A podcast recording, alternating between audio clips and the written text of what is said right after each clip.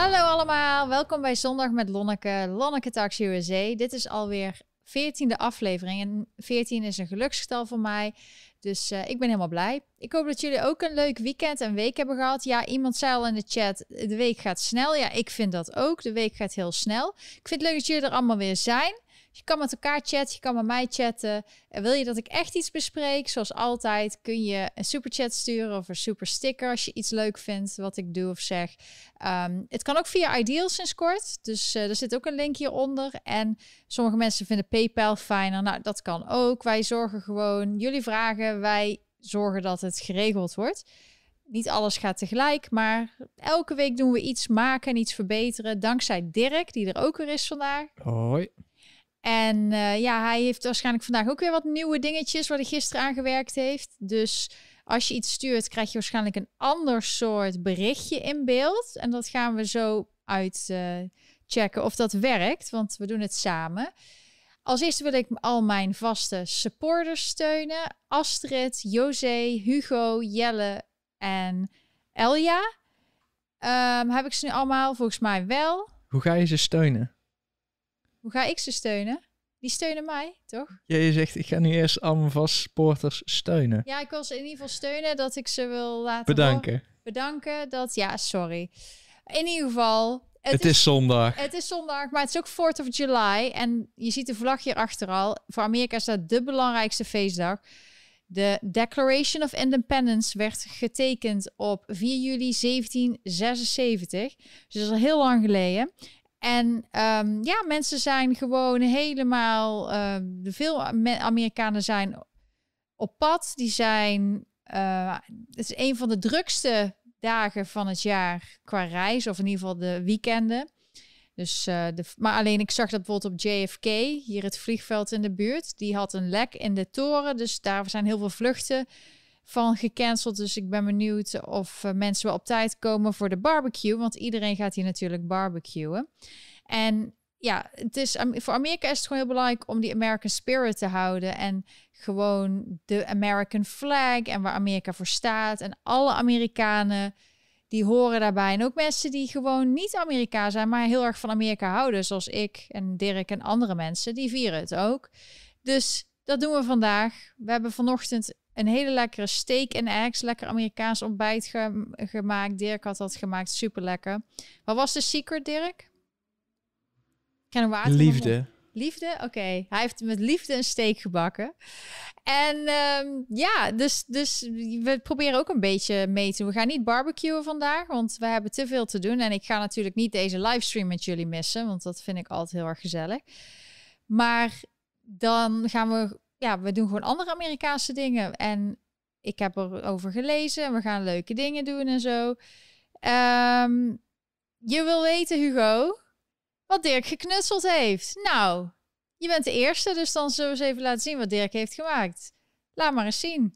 Dat, wat er in beeld is. Oh, dat heb ik helemaal niet gezien. Sorry. Oké. Dit is een nieuw design. Dachten we van, als jullie dan iets sturen, dan heeft Dirk zo gemaakt dat het zo te zien is. Dat is misschien wel een verbetering met de vorige keer, toch? En ja, Dirk dus... maar het is dan de volledige naam is dan te zien. Dus ik weet niet... Zo'n vorige keer hadden we alleen maar... Nee, dit is de naam van die je voor je superchat, voor je YouTube gebruikt. Okay. Je YouTube naam. Nou, dus dan... Dus deze loopt via Streamlabs en die andere van Ideal, die loopt via eigen API. Ja. Dus ik vind dat heel leuk. Ik vind het heel mooi. Het lijkt, het is net echt een tekstbalk van... Hoi, ik kom in de uitzending even iets zeggen. Dus als je iets stuurt, kom je in beeld. Wil je iets zeggen of wat dan ook. Allemaal leuk. Dan ben je deel van de uitzending. Nou, zo doen we het allemaal samen. En ik had ook nog gisteren... Ik had een Engelse live chat. Dat is heel leuk voor de mensen die wat meer willen weten over Amerika. En ook over mijn carrière en wat ik met Amerika heb. Dit is een Engelse live chat die ik gisteren heb gedaan. Ik zou die zeker ook nog terugkijken. Want ja, ik ga wat dieper in op hoe ik hier terecht ben gekomen. En misschien dat ik het ooit ook in het Nederlands doe. Maar ik wacht gewoon een beetje af wat jullie vinden, waar jullie willen dat ik het over heb. Maar ik had ook nog een paar andere superchats gehad, of een Ideals. En één daarvan, ik weet niet welke Dirk als eerste laat zien, want jij kan als eerste al laten zien.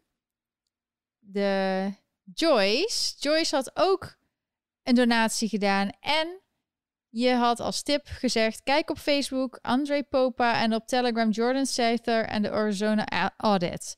Dus ook als je tips hebt of zo, van we moeten iets kijken. Nou, dan kun je ook in zo'n tekstbalkje zetten en dan zien andere mensen het ook. Zo doen we deze uitzending nogmaals samen. En we hadden er nog eentje. We hadden van, dat was Joyce. En dan hadden we van Astrid hadden we ook nog een comment, toch? En daar is Dirk nu mee bezig. Laten we maar zien, want hij, deze is niet, hoe zeg je dat? Actief van dat hij binnenkomt nu en dan deze moet Dirk er zelf later inzetten. Dus die is heel druk bezig. Maar dat wil ik ook nog even zeggen.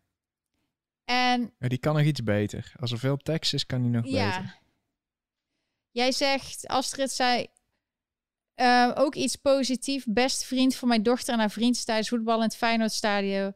En is helaas overleden door zijn hartklachten. Had hij geen verzekering, maar door donatie van heel veel lieve mensen komt het toch goed. Nou, dat is mooi om te horen. Het is wel heel erg treurig. Laat een vrouw en 3 kleine kinderen achter. Begrafenis gedaan met donaties van Feyenoord met spelersbus. Fijn dat iedereen ze steunt. Ja, ik vind ook als je iets zoals dit hebt, van dat wil je graag dat mensen dat weten, dat dat gebeurd is, dan kun je dat dus ook doen. Ik vind dat hartstikke mooi. Dus wel fijn dat de Feyenoord supporters samen dus dit voor die vriend hebben gedaan en gecondoleerd met je verlies. Het is gewoon ja, best wel heftig, maar ja, ik vind het wel mooi als mensen bij elkaar komen. Ik hou daar wel van, dat ze met elkaar toch de mensen die het zwaar hebben opvangen. Dat is ook eigenlijk American Spirit, maar het zit eigenlijk ook in de Nederlanders. In heel veel Nederlanders die vaak worden weggezet, die ze proberen de media af te schilderen als bepaalde, weet je wel, hooligans of wat dan ook. Die blijken juist mensen met een heel groot hart te zijn die voor elkaar opkomen en die niet tegen oneerlijkheid kunnen. En ik zie hier ook nog, Dave, jij was ook helemaal geweldig. Dankjewel voor je mega steun. Super, dankjewel. Daarmee kan ik weer heel veel investeren en helpen en deze live chat voor iedereen beter maken. Dus dank je wel. Echt super fijn. En ja, ik hoop dat je de look mooi vinden. We gaan nog wat met verschillende kleurtjes werken in de toekomst en zo. We gaan het gewoon elke keer als je komt kijken bij de live chat. Is het mooier, is het beter. Ik wil je ook vragen, als je naar live aan het kijken zijn, stuur iemand een berichtje of stuur deze live chat of deze video later naar mensen toe, zodat ze het ook kunnen zien. Zo kun je het verhaal verspreiden. Dus je kan op heel veel manieren gewoon helpen om dit te doen. Mee te doen in de chat actief, maar ook om te zeggen tegen mensen, hey, er is nu, Lonneke Engel is live nu, met Dirk en met Been, de hond. En dat is altijd heel leuk. Kom gezellig meekletsen.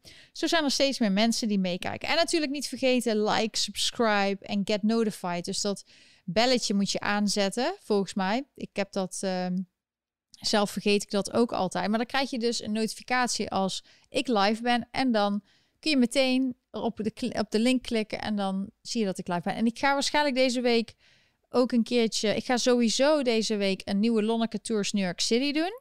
Dat wordt een première, dus daar ga ik ook mee chatten. Dus dan ben ik in de live chat aanwezig. Maar ik ga ook een keertje, of deze week of volgende week live, om wat nieuwe dingen uit te proberen. Om dus te kijken of we ook via misschien Facebook en andere platforms kunnen streamen. Zodat nog meer mensen kunnen kijken. Sommige mensen vinden YouTube vervelend en andere. Dus je moet blijven ontwikkelen. Dat doen we dus ook in deze tijd. Nou, dus nogmaals, als jij dus ook in beeld wil, dan kan dat via die mogelijkheden. En dan zie ik jullie dadelijk en dan gaan we het bespreken. Als eerste, wat heb ik deze week gedaan? Nou, ik laat altijd even een kort videootje zien om een impressie te krijgen waar ik mee bezig ben hier in New York. Soms is het niet de allerbeste kwaliteit, omdat ik heel vaak gewoon met de camera even snel iets film.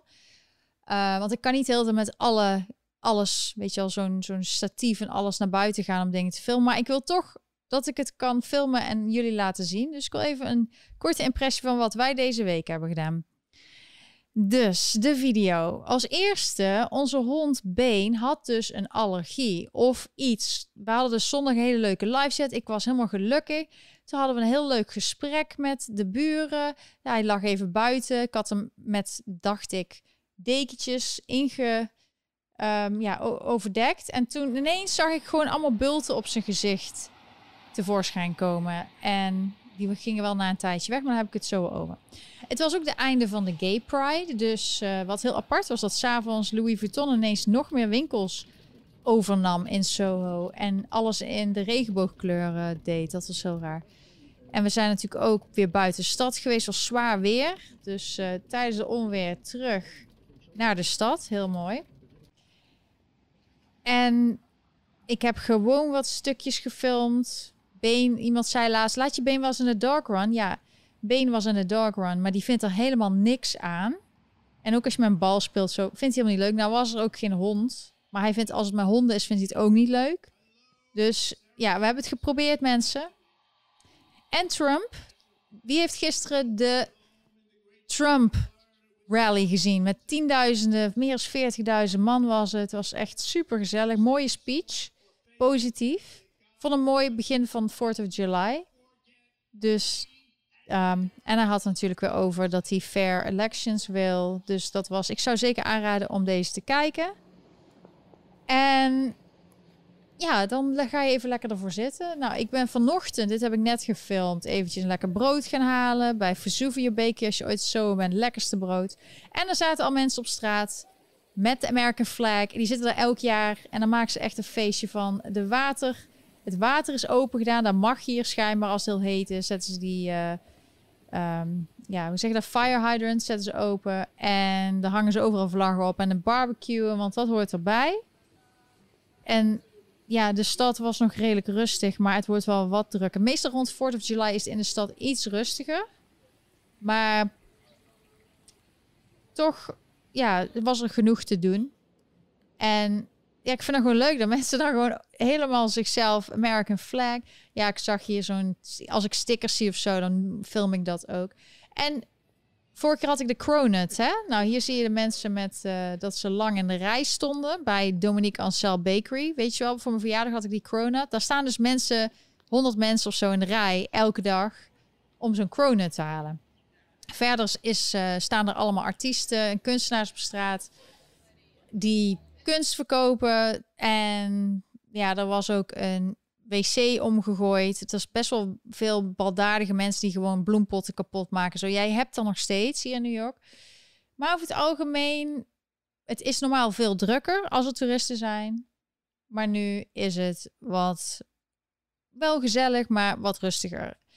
Klopt het dat het scherm uit is, dat hij vast zit? Of is dat alleen bij mij? Nee, anders gaat hij wel lopen. Ja, dat mag hoor. Maar in ieder geval, als jullie nog een idee hebben over Been. Ja, hij lag dus buiten. En er waren op zich niet zoveel mosquito's. En hij lag wel bij een plant. Dat was een soort cactus. En er waren ook mieren. Dus ik kan dus niet precies zeggen wat nou het getriggerd heeft. Dat hij ineens, ik zag gewoon, hij keek om naar mij. En ineens zat hij helemaal vol met bulten. Ja, het was warm. Normaal wordt Dirk helemaal lek geprikt 's avonds. Maar ja, en ik zat ernaast en ik heb gewoon geen muggen gezien. En dus dat zou wel logisch zijn. Maar anyway, het was heel raar. En het was ook normaal zo'n muggenbult, het jeukt heel erg. En het jeukt helemaal niet. Het was gewoon in één keer weg. Na 8 uur of zo was het weer weg. Deze dikke bulten overal. Heel zijn kop zat vol. En, maar ja, dan schrik je natuurlijk. Net als met kinderen, ook als je honden hebt en zo. En je bent er zo, die zijn altijd bij je. En dan ineens hebben ze een rare allergische reactie. Raak je helemaal van in paniek. Maar ik hoop dus dat het... ik zou wel willen weten waar het aan ligt, zodat het kan voorkomen. Het was wel heel warm die dag. Er was ook een plant, een jasmijnplant. Die ging op dat moment geur uit. Ja, dat was 's avonds laat, dus dat ging open om het geur verspreiden. Dus ik zit allemaal te denken, zou het die plant zijn? Zou het die cactus zijn? Anyway, ik ben nog steeds al een hele week daarvan over aan nadenken. Wat was het nou? Nee, we hebben geen processierupsen. Dus dat kan het niet zijn. Het is in New York. Je hebt wel dat je hier... Ik kijk altijd heel erg uit met mosquito's, dus muggen. Omdat er hier op sommige plekken kunnen ze hardworm overbrengen. Nou is het in Manhattan veel minder, omdat... ja. Er weinig wildlife is en iedereen heeft, de meeste honden krijgen van die pilletjes. Maar ik had dus ook zo'n sjaal en zijn deken om die anti-insecten is schijnbaar. Maar ja, ik weet het niet. Aan de andere kant denk ik, ja, dan kan dat het toch ook niet zijn. Dus ik weet het niet. Maar ja, je weet hoe frustrerend het is als je wil weten wat de reden is van waarom je ziek bent of waarom je hond ziek is. Ja, dat heb ik dus de hele week ook in mijn hoofd gehad. Verder, als je nog iets wil weten over de filmpje wat je hebt gezien, dan kun je mij dat ook vragen. Ik probeer toch gewoon het beste van maken elke dag zolang ik in New York woon. En toch lijkt het hier weer helemaal op te leven. Want ook de real estate, de huizenmarkt, is ineens helemaal in de lift. Mensen willen toch terug naar de stad. Er zijn ook bedrijven die ineens weer iedereen in kantoor willen hebben. Terwijl er nog steeds wel iets van 90% van de kantoren leeg staan. Maar ik hoor het ook van mensen om me heen die altijd gewoon in een kantoor hebben gewerkt. En die toen ineens thuis moesten werken, dat die willen gewoon terug naar kantoor. Het maakt niet uit hoe. Nou, en veel van hen die nemen ook een vaccinatie. En die maakt niet uit als ze maar weer terug naar kantoor. Dus blijkbaar, de mensen willen gewoon dat de stad terugkomt. Nou, dan moeten ze natuurlijk wel de crime en de misdaad hier wel onder controle krijgen. Oh, het is nogal wat. We krijgen dus binnenkort een nieuwe burgemeester. 2 november is de verkiezingen. Dan begin van volgend jaar wordt hij dan geïnstalleerd. Maar we hebben dus aan de democratenkant 3 kandidaten die het nog kunnen worden. En die hadden dus zo'n raar systeem met ranking. Hè? Dus dat je dus je eerste keuze en dan tweede keuze, derde keuze, vierde keuze, vijfde keuze kon kiezen. En ineens was er een uitslag. Eric Adams lag heel erg voorop. Maar er moesten nog wel derde keuze, vierde keuze, vijfde keuze stemmen worden geteld. En ineens zeiden ze hier in New York, ja, we hebben 135.000 stemmen, weten we niet. Dat waren nepstemmen om te testen, dat waren teststemmen, die moeten weg. En daardoor, Eric Adams had heel erg voorsprong en dat is dus nu verminderd. Dus nu kan er nog steeds iemand anders worden. Maar het grappige is dat al die 3 kandidaten, die willen dus dat er nu echt een audit en recount en ja, die willen gewoon alles nakijken en de stemmen tellen. Nou, waar hebben we dit gehoord? Wie wou dat ook nog meer? Dat was president Trump. Die wilde dat ook. Maar hij werd helemaal kapot gemaakt. Een van de kandidaten van de New York City mayor, dat is Maya Wiley, die was ook heel erg van, hij is een aanval op de democratie, dat hij alles opnieuw geteld en geïnvestigate wil hebben. Maar nu vraagt ze er zelf om, dat ze zelf nu een kandidaat is. Dus de hypocrisie is echt out of this world. Maar ja, we zijn niks anders gewend bij heel veel politici dat ze, en ook trouwe journalisten of mensen aan de democratenkant vooral, maar ook wel eens aan de republikeinenkant. Maar dat ze zo hypocriet zijn dat ze voor de ene een bepaalde regel hebben en zeggen moord en schreeuwen moord en brand, want het kan niet. En Trump is gevaar en voor de democratie. Maar dan als ze zelf een verkiezing hebben en er gaan dingen fout, dan willen ze zelf wel fair en honest elections. Nou, Trump gisteren, hij had het er weer over dat de verkiezingen waren echt niet eerlijk gegaan. Hij wil eerlijke verkiezingen, dat je gewoon, er zijn ook steeds meer wetten in verschillende staten aangenomen die dus voor strengere regels zorgen. Dus dat is niet dat mensen minder kunnen stemmen, want iedereen die gewoon kan stemmen, kan stemmen. Alleen het moet wel 1 persoon, 1 vote zijn, dus 1 stem. En je moet wel weten dat iemand echt bestaat en dat je niet weken van tevoren bijvoorbeeld mail en ballots. Of dat je, zoals sommige mensen doen, dat je stemmen ronselt. Dat je mensen gewoon hun stem vraagt of ervoor betaalt. Dat mag allemaal niet. Dus dat wordt allemaal strenger aangepakt.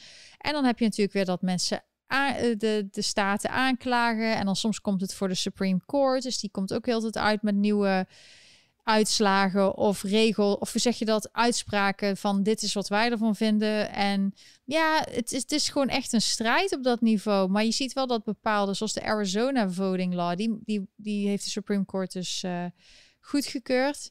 En ik kijk wel echt vaak ook CNN en NBC om gewoon te kijken wat ze nou zeggen. En dan probeer ik met open vizier naar te kijken. Maar het is zo duidelijk dat zij zo'n haat hebben naar Trump en dat ze niet eerlijk de waarheid zeggen wat er aan de hand is. Dat ze iets willen framen.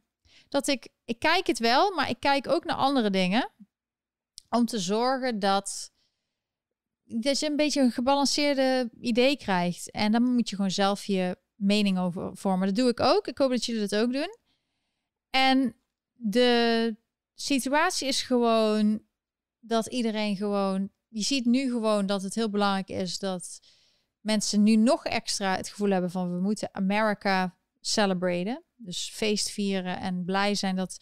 Want Amerika is het beste land ter wereld. Gewoon de spirit, American spirit, is dat je nooit opgeeft, doorgaat en dat je elkaar helpt. En dat iedereen is Amerikaan. De vlag staat voor iedereen, voor alle Amerikanen, alle legal immigrants die gewoon in Amerika wonen en een warm hart toedragen. Iedereen, het is dus de meest inclusieve vlag die bestaat. Alle andere vlaggen die in Amerika soms gevlogen worden, hoe noem je dat? Die zijn alleen maar voor een bepaalde groep. En de Amerikaanse vlag is er juist voor iedereen. Voor wat Amerika voor staat. Gewoon de toekomst, prosperity for all. En hard werken, kom je ver. Nou, ik hou heel erg van die mentaliteit. Dus ik ben er ook helemaal voor. En ik was aan het wachten. Ik had gisteren ook wat verteld over Ralph Lauren. Dat is een bedrijf waar ik veel voor gewerkt heb. Die had de afgelopen tijd heel veel berichten over Black Lives Matter en over Black History Month. En toen Gay Pride afgelopen maand, alleen maar gekleurde posts. Dus ze hadden geen post op Memorial Day. Dus we hadden als iets, oh, gaan ze iets doen op 4th of July? Nou, ze hebben gelukkig iets op 4th of July gedaan. Ze hebben een post op Instagram gezet. En dat ze, wat was het ook alweer? Equity for all of zoiets willen.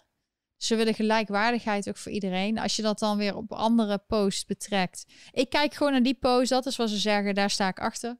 Maar het moet niet zo zijn dat ze dan juist denken dat ze andere groepen heel erg naar boven moeten trekken. Want het moet wel natuurlijk komen. Als je iedereen de kans wil geven, moet je ook iedereen de kans, gelijkwaardige kans geven. En ik zei ook gisteren dat ik vind dat Ralph Lauren van vroeger uit altijd al de meest diverse merk was. Toen ik ervoor werkte, 25 jaar geleden, hadden ze echt de meest diverse modellen van verschillende leeftijden. Homo, straight, maakte niet uit. Gewoon mensen die de kleding mooi stond. Black, white, Asian. Ja, ik ben daarmee opgegroeid. Dus ik weet niet anders. Dus ik vond het een beetje voor mij vreemd dat zij zo heel erg met die woke cultuur meegingen. Want voor mij is het gewoon het merk dat voor de American vlag staat. En zoals ik al eerder zei, de American vlag staat voor iedereen en voor inclusivity. So, ja, dit was de post vandaag van Ralph Lauren. Dus daar was ik al blij mee. Want als ze dat niet hadden gedaan, dan had ik echt gedacht, oké, waarom niet bij Memorial Day? En nu weer niet, maar nu dus gelukkig wel. Dus ik ben helemaal blij. En ja, we kunnen als Nederlanders gewoon een voorbeeld nemen aan Amerika, dat het zo belangrijk is om identiteit van een land te bewaren en dat je trots op mag zijn. En ik heb de hele wereld overgereisd. En wat ik het mooie vond de afgelopen jaren, vooral, ja, dus niet de afgelopen jaren, maar daarvoor, 20 jaar heb ik heel veel gereisd, is het mooie wat ik vond is dat de verschillende landen, de verschillende culturen, de verschillende mensen, dat ze allemaal trots zijn op hun vlag en hun cultuur. En dat wij daarvan mogen genieten. En dat je ermee kan werken. Maar dat je gewoon respecteert. Dat je elkaar respecteert. En dat is wat Nederlanders ook moeten doen.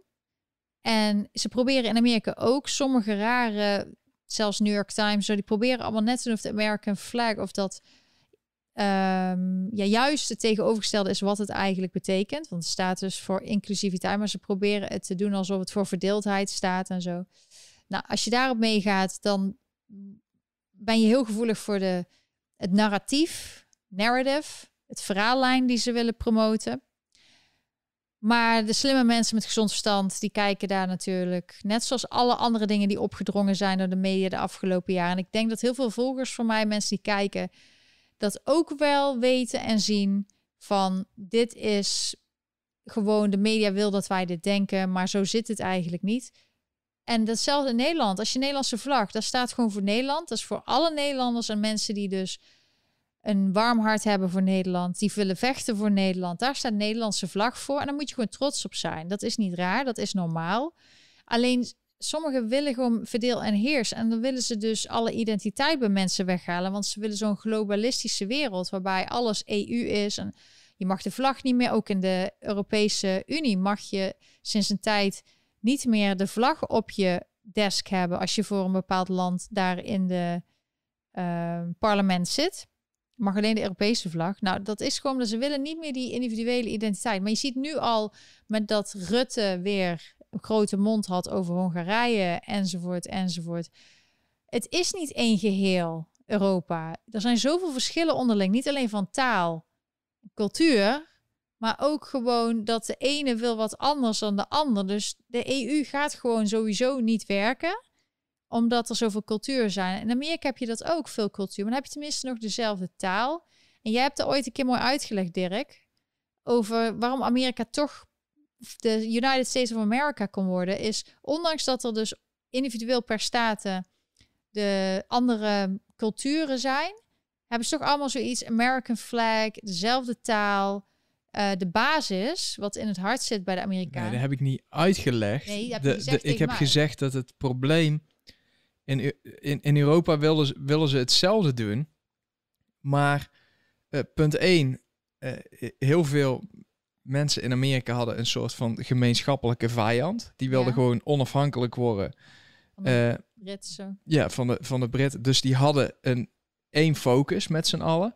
En die spreken allemaal dezelfde taal. In Europa, er is op dit moment niks aan de hand.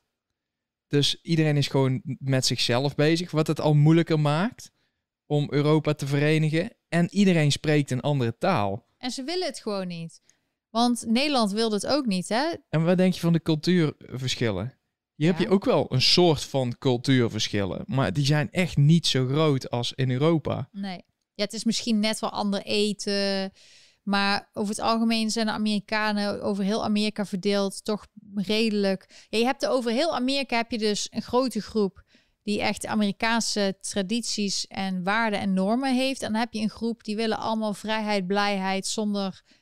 ja, regels en zo. Dus dat heb je over heel Amerika eigenlijk verdeeld, met soms op sommige plekken wat meer als andere. Maar het is niet zo dat er één staat heel anders is dan ander. Ja, alleen met COVID zie je nu dus Florida vooral en Texas, dat die ook een beetje hun eigen weg gaan. En ook met de border crisis. Dat juist gaan er nu, terwijl het altijd zo verenigd was, gaan er juist staten nu weer wat meer hun eigen weg.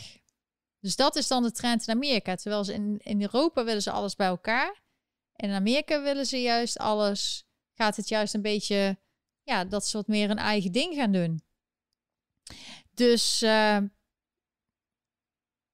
woorden, Dirk. Wij komen uit Brabant, dus uiteindelijk praten Dirk en ik altijd Brabants. Lekker Brabants, midden in New York. Kei fijn, want niemand verstaat je dan hier... of weinig mensen als je aan het praten bent. En ja, dus daarom heb ik heb soms wel wat moeite met mijn Nederlands, maar het is niet zo dat ik niet ineens, geen English, geen Dutch meer. Een regiliootje. Nee, dat heb ik niet. Ja, je blijft toch, het is opvallend dat waar je vandaan komt, dat dat toch altijd zo diep in je genen zit of zo. Waar je ook woont of bent, dat zit toch ergens in je hart. En ik hoop gewoon dat daar...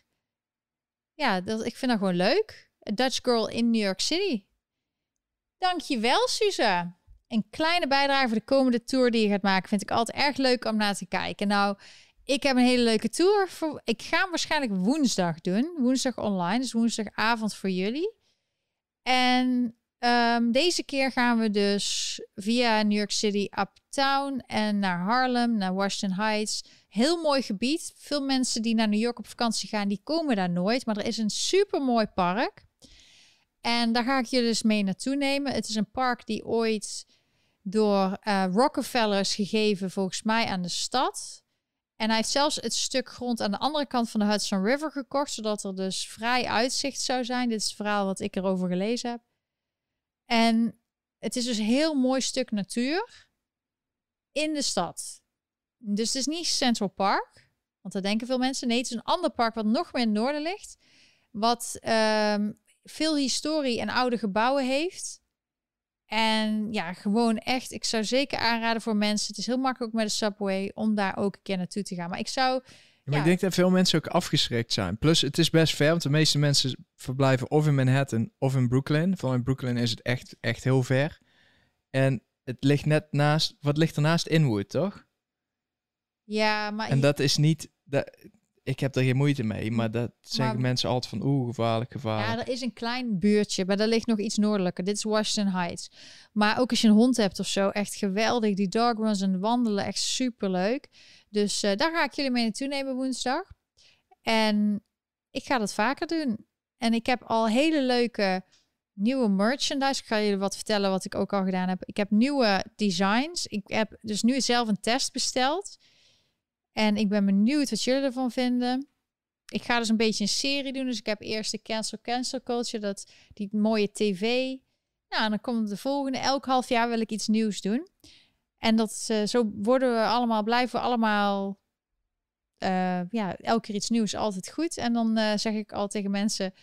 spaar ze allemaal. Dus ik doe dat zelf ook. Ik ben helemaal enthousiast. Dus ik laat jullie weten hoe en wat en wanneer. Verder. Ja, waar willen jullie het verder over hebben?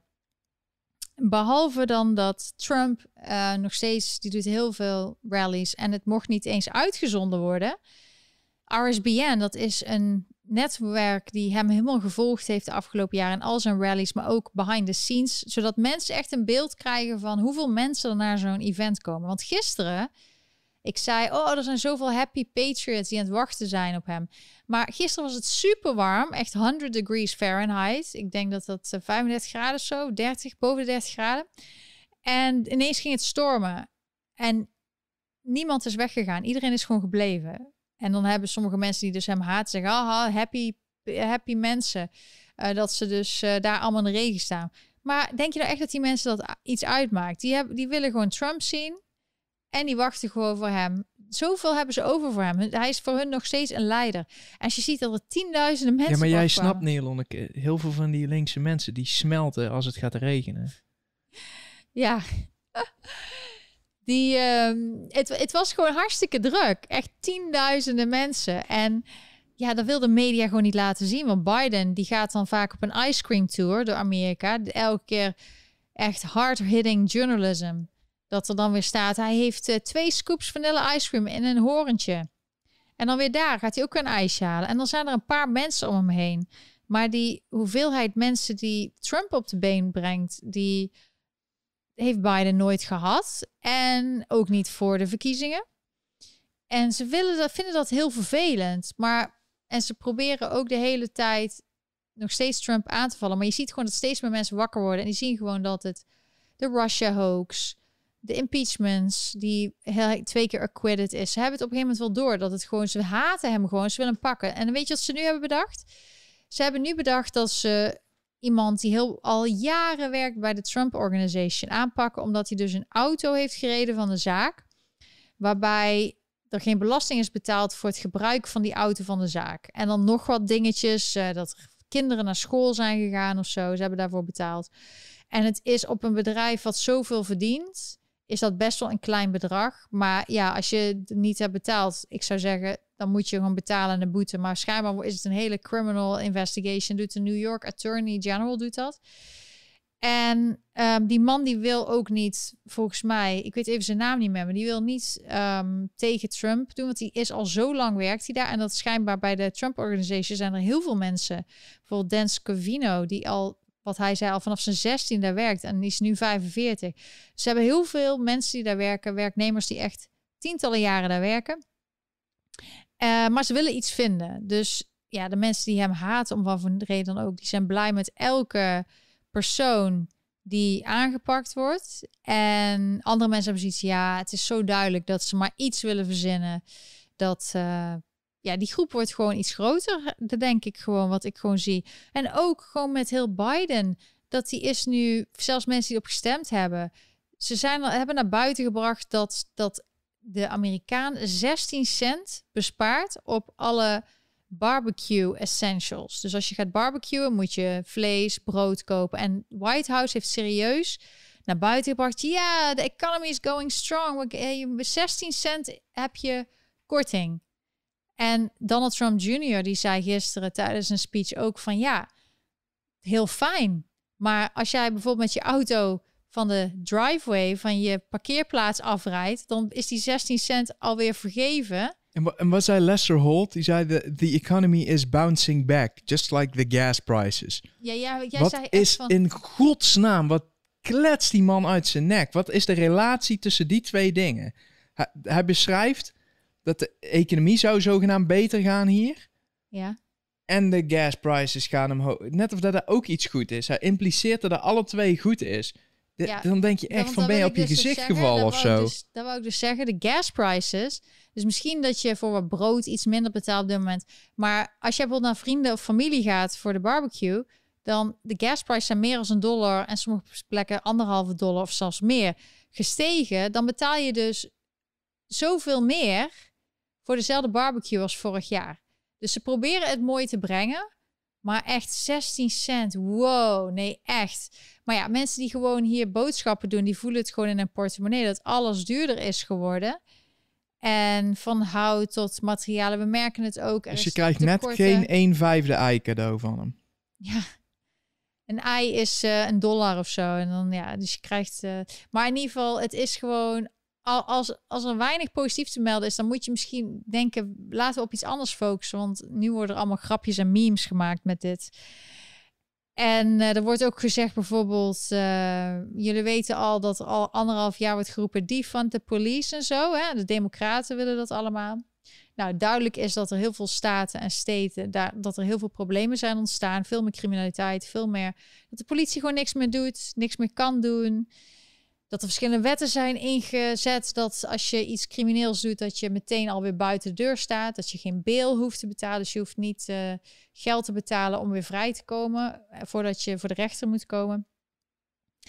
Maar nu doet die press secretary van Biden, Jen Psaki, P-S-A-K-I is haar achternaam, die zegt dan dat de Republikeinen dat zijn die dat doen. Die willen alles defund the police. Dus ze proberen heel de tijd te gaslighten. Maar als je het gewoon heel goed gevolgd hebt, dan zie je gewoon wat ze doen. En dit is gewoon een soort psychologisch spelletje wat sinds jaar en dag gebruikt wordt door heel veel politici. En meestal was het niet echt zichtbaar voor de meesten. Nu wordt het zichtbaarder voor veel meer mensen. Dit is ook dankzij Trump dat mensen het gewoon meer gaan zien. Maar ook in marketing, in de wereld waar ik in zat, worden heel veel van die tactieken worden gebruikt om dingen te verkopen. Je ziet het nu ook in de COVID-crisis, ook in Nederland bij Hugo de Jonge. Die gebruikt bepaalde dingen, wat hij zegt, om bijvoorbeeld net te doen of er heel veel tekorten zijn, zodat mensen het graag willen hebben. Laten zien dat mensen echt heel graag iets ervoor over hebben, zodat andere mensen gemotiveerd zijn om het te halen. De hele wereld zit in elkaar van die marketingtrucjes en van die psychologische tactieken om mensen te brainwashen. En er zijn gewoon heel veel mensen die daar gevoelig voor zijn. Maar als je gewoon een individu bent en gewoon denkt, ik denk gewoon zelf na. En soms ben ik met deze eens en soms ben ik met die eens. En ik ben niet zo dat ik één iemand helemaal als de ultieme held en de waarheid zie. Maar ik doe gewoon, de ene keer stem ik op die, dat ik dat goed vind op dat moment. De andere op die, gewoon wat er op dat moment het belangrijkste is. Dat is de beste manier, denk ik. Maar sommige mensen zijn helemaal in een soort cult, helemaal brainwashed. Die geloven maar één ding en die gaan heel verder in. Ja, en uiteindelijk hebben ze zichzelf er alleen maar mee. Want of ze komen van een koude kermis thuis, of er is een nieuwe maatschappij gecreëerd, mede dankzij hen, die niet zo leuk is voor heel veel mensen. Ik ben benieuwd. Ines, dank je wel voor je donatie. Soms, Dirk, ik kijk niet altijd in mijn scherm, dus als ik iets zie, toevallig zie ik het nu. Dank je wel voor je support. Weer zo'n fijne steunpilaar van Lonneke Talks USA. En ik vind het ook heel leuk om, ja, wil je jezelf ook zien? Misschien kunnen we het ooit nog zelfs maken met dat je foto of zo, of video of zo. Wat is er allemaal mogelijk? En wat willen jullie zien in deze live chat? Want jullie zijn deel van deze live chat. En zo verbeteren we het. Maar we gaan ook zeker kijken, omdat we weten dat YouTube iedereen censureert. RSBN mocht bijvoorbeeld niet. Ja, stil, dat wou ik niet zeggen. Ik heb dat niet zo dicht gezegd. Heb je al gezegd. Dankjewel Dirk, heel lief van je. RSBN mocht dus niet op YouTube streamen. Dus die had het op andere manieren gedaan. Ik zei net dat hij dus geblokt had, maar nou wil ik het even nog een keer uitleggen bij YouTube. Dus YouTube, en dat merk ik zelf ook, ik denk niet dat mijn account door veel mensen gezien wordt. Omdat, ja, ik denk dat alleen de mensen die gesubscribed zijn mij te zien krijgen, maar andere mensen niet. Dus daarom vraag ik jullie ook echt, wil je dat mijn verhaal of jouw verhaal meer gedeeld wordt? Stuur ook echt mijn account naar anderen. Van, hey, je moet hier subscriben. Want ja, dan kunnen ze ook een keertje mee live kijken. Ik krijg ook soms berichten van mensen die zeggen, oh, ik heb het weer gemist. Ja, dan moet je subscriben. Dan mis je het niet. Dan moet je een notification aanzetten. Dan mis je het niet. Kun je meepraten. En er zijn een aantal mensen die dit doen. Maar ook mensen die het niet doen. En ik heb zoiets van, ja, als je mensen het laat zien, dan kunnen ze zelf beslissen of ze het leuk vinden of niet. Of dat ze willen engageren of niet. Sommigen willen alleen maar luisteren, kan ook. Ik heb mensen die alleen maar de podcast luisteren. De podcast is, die staat op alle platforms volgens mij. En Dirk zet het daar altijd op. En dan kun je gewoon lekker rustig met een glaasje wijn of zo, terwijl je buiten in de tuin zit te genieten of zo, kun je het opzetten. En dan kun je het rustig naluisteren. Of als je aan het schoonmaken bent, doe ik ook. Ik zit zelf ook hele interessante podcasts altijd te luisteren over wat er allemaal aan de hand is weer. Vooral die Inside Info podcasts, zoals bijvoorbeeld de Kapiteinenlijn van Yves Geiraat en Erik de Vlieger vind ik altijd interessant. Ik ben niet altijd met ze eens hoor, want ze vinden deze persoon helemaal leuk en daar heb ik dan weer ervaring mee en die vind ik dan eigenlijk niet leuk. Maar, en andersom, maar ze hebben heel vaak Inside Info en sms'jes en zo, dus daar ben ik dus lid van geworden. En zo kun je ook van mij lid worden en zo word ik weer van andere lid. Want ik vind gewoon heel belangrijk dat je zelf doet wat je zegt dat andere mensen moeten doen. Dus ik zeg altijd steun de kleine onafhankelijke platforms voor zolang je het leuk vindt. Je kan elke maand stoppen, dat is bij mij ook. En daarmee ben je dus een bouwsteen of een steunpilaar voor mij om dit dus groter te maken. En dus door te gaan met wat ik doe, om een alternatief geluid te laten horen. Dus ik ben zelf ook lid van andere platforms. En zolang ik het leuk vind, doe ik dat. Vind ik het niet leuk, stop ik ermee. Maar het is heel belangrijk. Hetzelfde als dat ik bijvoorbeeld weer voor On een video heb gemaakt. Ze hebben even volgens mij een korte stop, zomerstop. Want ze zijn natuurlijk aan het voorbereiden, hè? Want hopelijk komt alles goed en nou, ik verwacht gewoon dat dat gaat gebeuren. Dat zij op de tv komen. En dat is gewoon een hartstikke grote productie. Maar ik had dus voor hun weer een bijdrage om even te laten zien hoe de Gay Pride was. En dat was dus, er waren dus wat ongeregeldheden. En dan laat ik dat dus gewoon zien. En dus die kwam deze week online. Ik weet niet of jullie gezien hebben, maar dan moet je zeker naar Ongehoord Nederland gaan.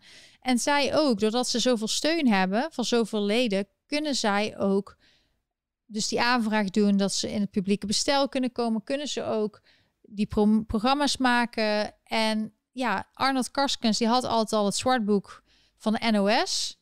Maar die dacht op een gegeven moment ook, ja, ik kan wel heel het zwartboek doen, maar ik ga het gewoon zelf doen. Ik ga gewoon een ander beeld laten zien. Nou, ik ben gewoon iemand die altijd naar evenementen zelf toe gaat om te kijken hoe het is. En ik zal je eerlijk zeggen, het was een hele warme dag. En ik heb zelf dus PTSD en dat gaat best wel goed. Afgelopen jaren. Dus ja, je bent er de hele tijd mee bezig. Maar ik liep daar door die drukte en dat geluid. En ik kreeg gewoon bijna spontaan weer een paniekaanval. Gewoon door de energie van die mensen. Er was zo heftige energie. Zelfs Been, die liep ook ermee. En het was gewoon druk. En die had ook zoiets van zoveel energie. Maar er was ook wel wat negatieve energie. Er waren toch wel wat mensen die... Ja, je voelde gewoon dat het waarschijnlijk 's avonds... een beetje fout zou gaan. We zagen ook echt mensen politie uitschelden uit het niets. Ook gewoon African Americans. En het mooie was, één vrouw, het gebeurde voor onze neus. Dat ze gewoon langsloopt en ze scheldt. Ze heeft allemaal een hoedje op met allemaal regenboogkleuren. En ze draait zich om naar de politie. Nou, er stonden echt vrouw, man, politie in uniform. Man, een zwarte man, een blanke man. En die blanke man stond er dichtst bij ons. Wij vroegen gewoon, is dit nou de hele tijd zo? Vroeg Dirk van... En ik was nog aan het filmen. Dus ik film dus, terwijl ik met die man aan het praten was, die vrouw. En die vrouw ziet dat wij dus gestopt zijn om te vragen van... Is dit nou de hele tijd aan de gang? En ze ziet dat wij gewoon rustig aan het praten zijn. En dan zie ik heb dus later op die camera teruggezien dat ze zei... Oh, those white people. En dan weet je wel, zitten ze weer onderling. En dan denk ik... Als het een zwarte man was geweest, had ik het ook gevraagd. Maar die man stond er dichtst bij ons. Nee. Maar ze was in eerste instantie boos op de donkere politieagent. Daaraan vroeg ze de hele tijd... Oh, en voel je nou wit? Hè? Voel je nou wit? Nee. Het eerste volgens mij wat ze zei was... Dat was het, maar ze zei ook... volgens mij, want ik heb het teruggekeken... You beat your wife. You beat your wife. Zoiets zei ze. Of you beat your Dus ze waren allemaal van die insinuaties aan doen. Uit niets, ja, die politie zegt gewoon... We negeren het gewoon, want...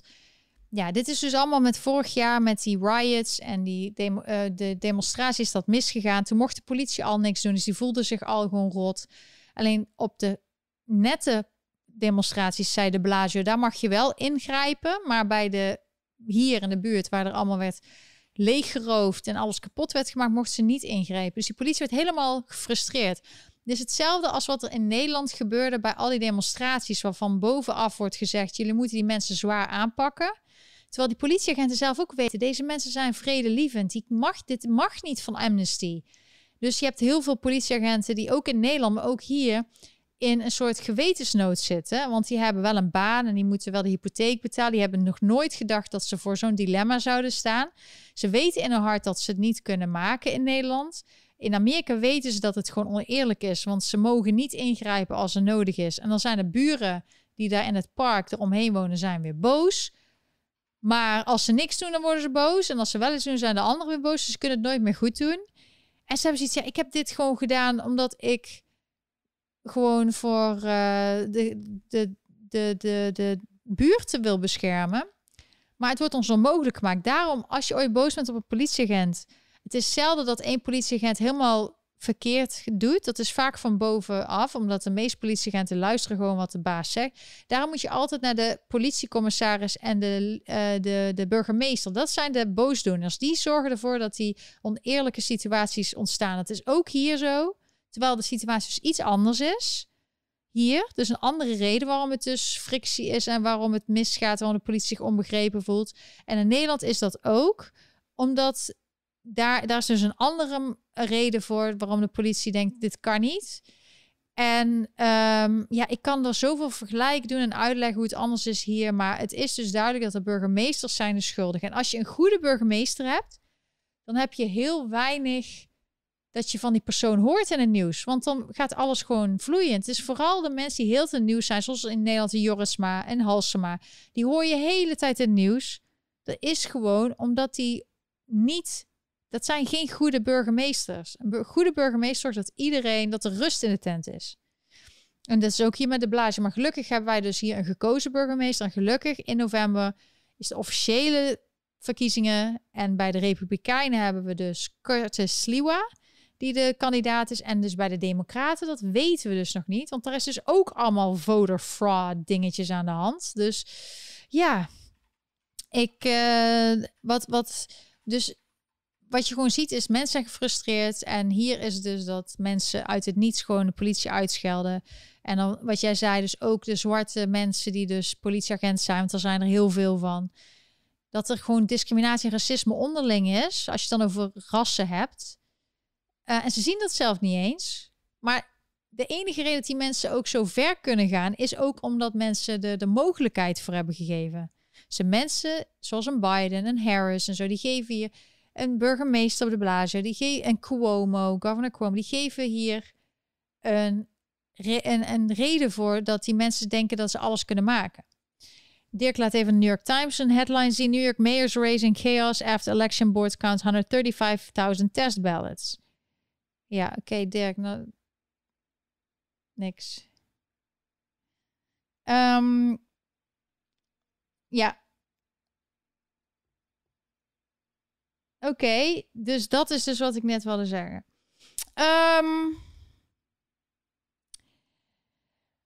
Ja, er zijn ook dingen die niet goed zijn in Amerika. Want heel veel gebouwen en bruggen en alles valt... Ja, dus het wordt niet zo goed bijgehouden. En daar wilde Trump al iets aan doen. Maar nu gaat Biden er iets aan doen met een heel duur infrastructure plan... waar heel veel geld voor bijgedrukt moet worden.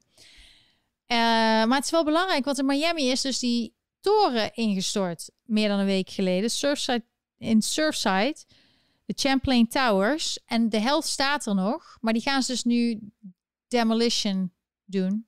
Die gaan ze dus nu afbreken. Want schijnbaar is het gevaarlijk. En er komt ook een of andere orkaan aan. Dus het moet snel gebeuren. Alleen volgens berichten zijn er nog best wel wat huisdieren die daar vastzitten. En een kat op een bepaalde verdieping. Daar hebben ze wel water voor achtergelaten. Maar er zijn ook nog wat honden. En een parkiet. En cavia's en zo. Ja, sommigen zullen na een week geen eten en drinken. En dat ze warm en zo overleden zijn. Dus dat is al heel treurig. En er zijn dus nu diereneigenaren die aan het vechten zijn... om te zorgen dat eerst alle verdiepingen worden gecheckt... om te zorgen dat alle dieren weg zijn. Maar het is daar heel gevaarlijk. Dat is het laatste nieuws uit Miami. Maar ook, er zijn steeds meer... Elke dag horen we weer dat er nieuwe slachtoffers geborgen zijn. Van heel jong tot heel oud. Echt verschrikkelijk. Gewoon als een pannenkoek. Trapped. Gewoon hadden geen kans. Zelfs een paar die in bed gevonden is... die gewoon... ja, die meer dan 60 jaar getrouwd waren. Dat het is zo'n grote, heftige ongeluk. Er zijn een paar mensen die wisten wel dat er iets ging gebeuren. Die waren wakker om 1:30 s'nachts. Die zagen ook dat er een sinkhole ontstond. Het verhaal nu is dat er kans is dat er bij de pooldeck, dat is dus de eerste, ja, ze zeggen hier altijd first floor, maar dat is de begane grond. Dat is altijd iets waar mensen van in de war raken. Wat in Nederland de begane grond is, is in Amerika de first floor. En die zou ingestort zijn in de parkeergarage, want er was een parkeergarage onder die toren. En er was dus schijnbaar een meisje, een vrouw van mijn leeftijd, en die zag dat en die belde met een man, alles stort in. En toen daarna stortte haar dingen. Het is verschrikkelijk. Maar we weten daardoor wel wat er allemaal gebeurde. En er was ook een video zelfs van net een paar minuten van tevoren, die gefilmd is dat er dus al debris heet dat, dus afval, er waren dus al brokken puin van het plafond naar beneden gestort in de parkeergarage en er liep al water in. En dit is dan 7 minuten voor dat instort. Dus ik zeg ook al tegen mensen, zorg dat je alles wat je ziet filmt. Je weet het nooit. Wij hebben hier ook wel eens dat we iets filmen en achteraf horen we iets in het nieuws. En dan bijvoorbeeld die on-video die ik had. Ik film dus alles.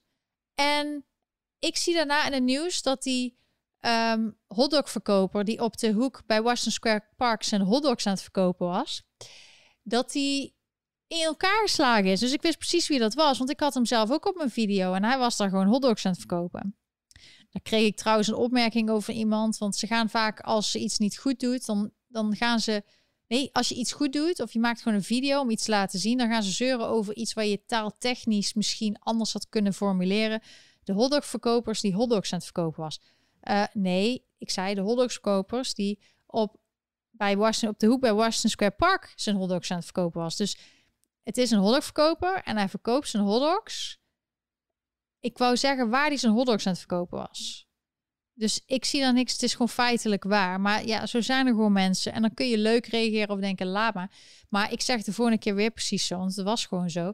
Maar ik had hem dus op mijn video staan. Dus ik probeer wel zoveel mogelijk even mijn camera uit de zak te halen. En ik moet wel zeggen dat het in Amerika wel makkelijker is dan in Europa. Want in Europa hebben ze allemaal van die rare privacy laws, privacywetten geïnstalleerd, waarbij privacy dan boven andere dingen staan. Dus dan mag je heel veel dingen niet filmen of publiceren of wat dan ook.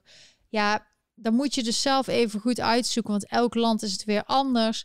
Maar in Amerika is het gewoon zo filmen. En ik ben nu ook wat meer journalistiek werk aan het doen. Al vind ik dat woord heel stom, want ik vind dat de meeste journalisten hebben de naam echt verpest. Maar ik ga dan gewoon... daardoor moet ik gewoon filmen wat er gebeurt. En daardoor had ik dus beelden van tevoren. En deze vrouw, die hoorde iets en die is gaan filmen bij die toren. En die heeft dus die beelden van een paar minuten daarvoor. En dan zie je dus al die verdiepingen waar het licht aan is van die mensen die het gewoon niet weten. Of misschien iets hoorden en er niks bij dachten. Of iets hoorden, naar buiten keken. En in plaats dat ze wegrennen, maar ja, waar moet je naartoe? Je weet ook niet wat er gebeurt. Ja, het is verschrikkelijk zoiets. Kijk, als je bijvoorbeeld gaat vliegen of wat dan ook, weet je dat er een bepaald risico is, wat bijna nooit voorkomt. Maar als je gewoon in een woontoren, en dat stort in Amerika, ja, je weet als er een aardbeving is, maar door gewoon, wat blijkt misschien, slecht onderhoud, dat is ongelooflijk. Maar nu ineens in Miami worden alle gebouwen nagekeken, vooral de oudere gebouwen. Ze moeten normaal elke 40 jaar een check doen. En de gebouwen die dat niet hadden gedaan, dat was Been trouwens. Mijn All-American dog, die zei even hoi. Die zijn nu worden allemaal geëvacueerd. Of die moeten extra testen en zo. Dus ze zijn nu wel in Amerika duidelijk van, oh, dit kan gebeuren. We moeten met z'n allen, zeker als je aan het strand een gebouw hebt met al dat zeewater, dat zoute zeewater, moet je gewoon meer controleren. En het probleem was ook bij dit gebouw, wat dan nu blijkt, is dat ze eigenlijk wist dat er heel erg veel dingen gemaakt moesten worden. Maar omdat het condo-eigenaren waren, die moeten dan zelf alles betalen wat extra kosten is. Wat gefixt moet worden. Dus iedereen moest, elke verdieping en elke eigenaar moest ineens tussen 80.000 en een paar ton betalen om dan dingen te maken. En veel mensen wilden het niet betalen of konden het niet betalen, waardoor het dus uitgesteld werd. Waardoor dit dus misschien is gebeurd. We weten nog steeds niet de uiteindelijke situatie. Maar elke dag komt er nieuwe informatie. Ik vind dat heel interessant. Want ik wil altijd weten hoe het is gekomen, zodat je het kan voorkomen. Dat is bij alles gewoon heel fijn. Ja mensen, wat willen jullie nog meer bespreken? Ik heb nog een heel dingetjes. Harris. Hebben jullie ook gezien dat Harris, Kamala Harris... Er zijn allemaal berichten ineens gelekt dat zij helemaal niet populair is. En dat zij een verschrikkelijke werksfeer heeft bij haar kantoor. En dat ze haar helemaal niet leuk vinden. Dus ja, het zijn niet eens, het is dan schijnbaar van binnen uitgelekt. Maar ze is niet echt populair. En ook Biden is niet populair met alle... Hij krijgt best lage approval rating als het gaat over de border crisis en de immigratie-issues die er aan de grens zijn. Dus... Ze zijn al bezig met damage control. Ja, de CNN Politics zegt... White House goes into damage control mode after reports of dysfunction in Kamala Harris' office. Dus ja, ze vinden... Ja, het is... Dus er wordt allemaal dus gezegd dat... wat staat er? Drama film narrative from taking hold. Some individuals inside the vice president's office were frustrated with what they see as dysfunctional operation has been at times waylaid by internal conflict. Ja, bij Trump kwamen er allemaal lekken naar buiten. En we waren allemaal verbaasd dat dat nu bij Biden en Harris nooit gebeurde. Maar nu gebeurt dat dus wel. Dus dat zien we ook in het nieuws. En ik laat je dus soms ook expres CNN zien. Zodat, ja, als zij nooit iets laten zien wat in het nieuws is... dan zijn ze helemaal 100% fake news all the time... Maar hun ratings gaan ook omlaag. Dus ze hebben gewoon gekozen tijdens Trump om Trump aan te pakken. En dat is dus uit undercover video's naar buiten komen. Dat zij ook bewust alles hebben gedaan om... Tenminste, dat zij Chester nog wat. Dat is zo'n directeur bij CNN.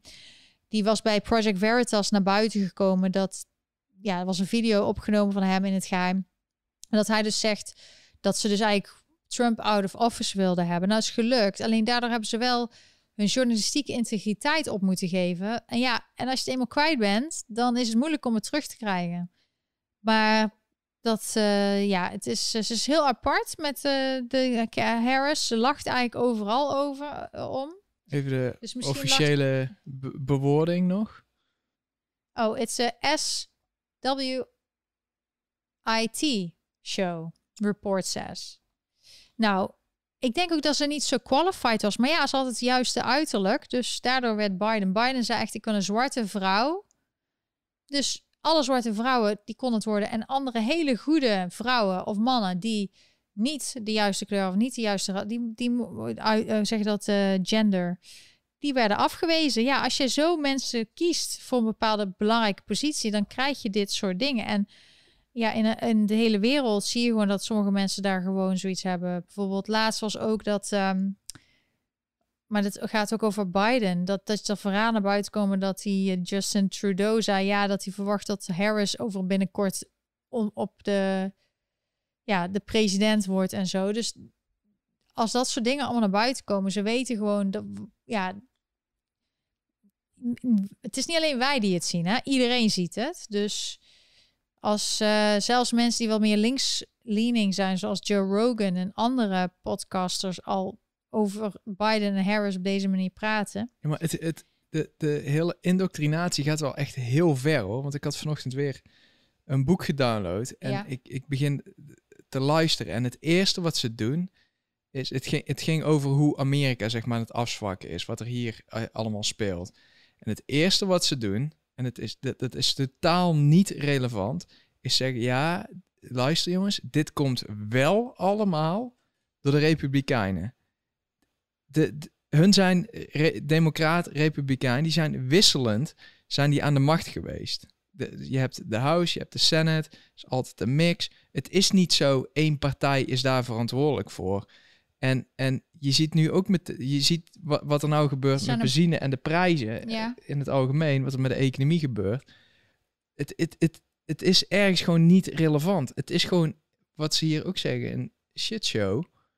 En het is de taak van die schrijver, want die schrijver is een journalist, om te omschrijven wat wat er gebeurt. Ja. En als hij vindt dat het iemand schuld is, prima. Maar begin niet zo je boek. Begin niet zo van, jongens, even wat jullie nu lezen is allemaal heel vervelend, wat ik nou ga zeggen.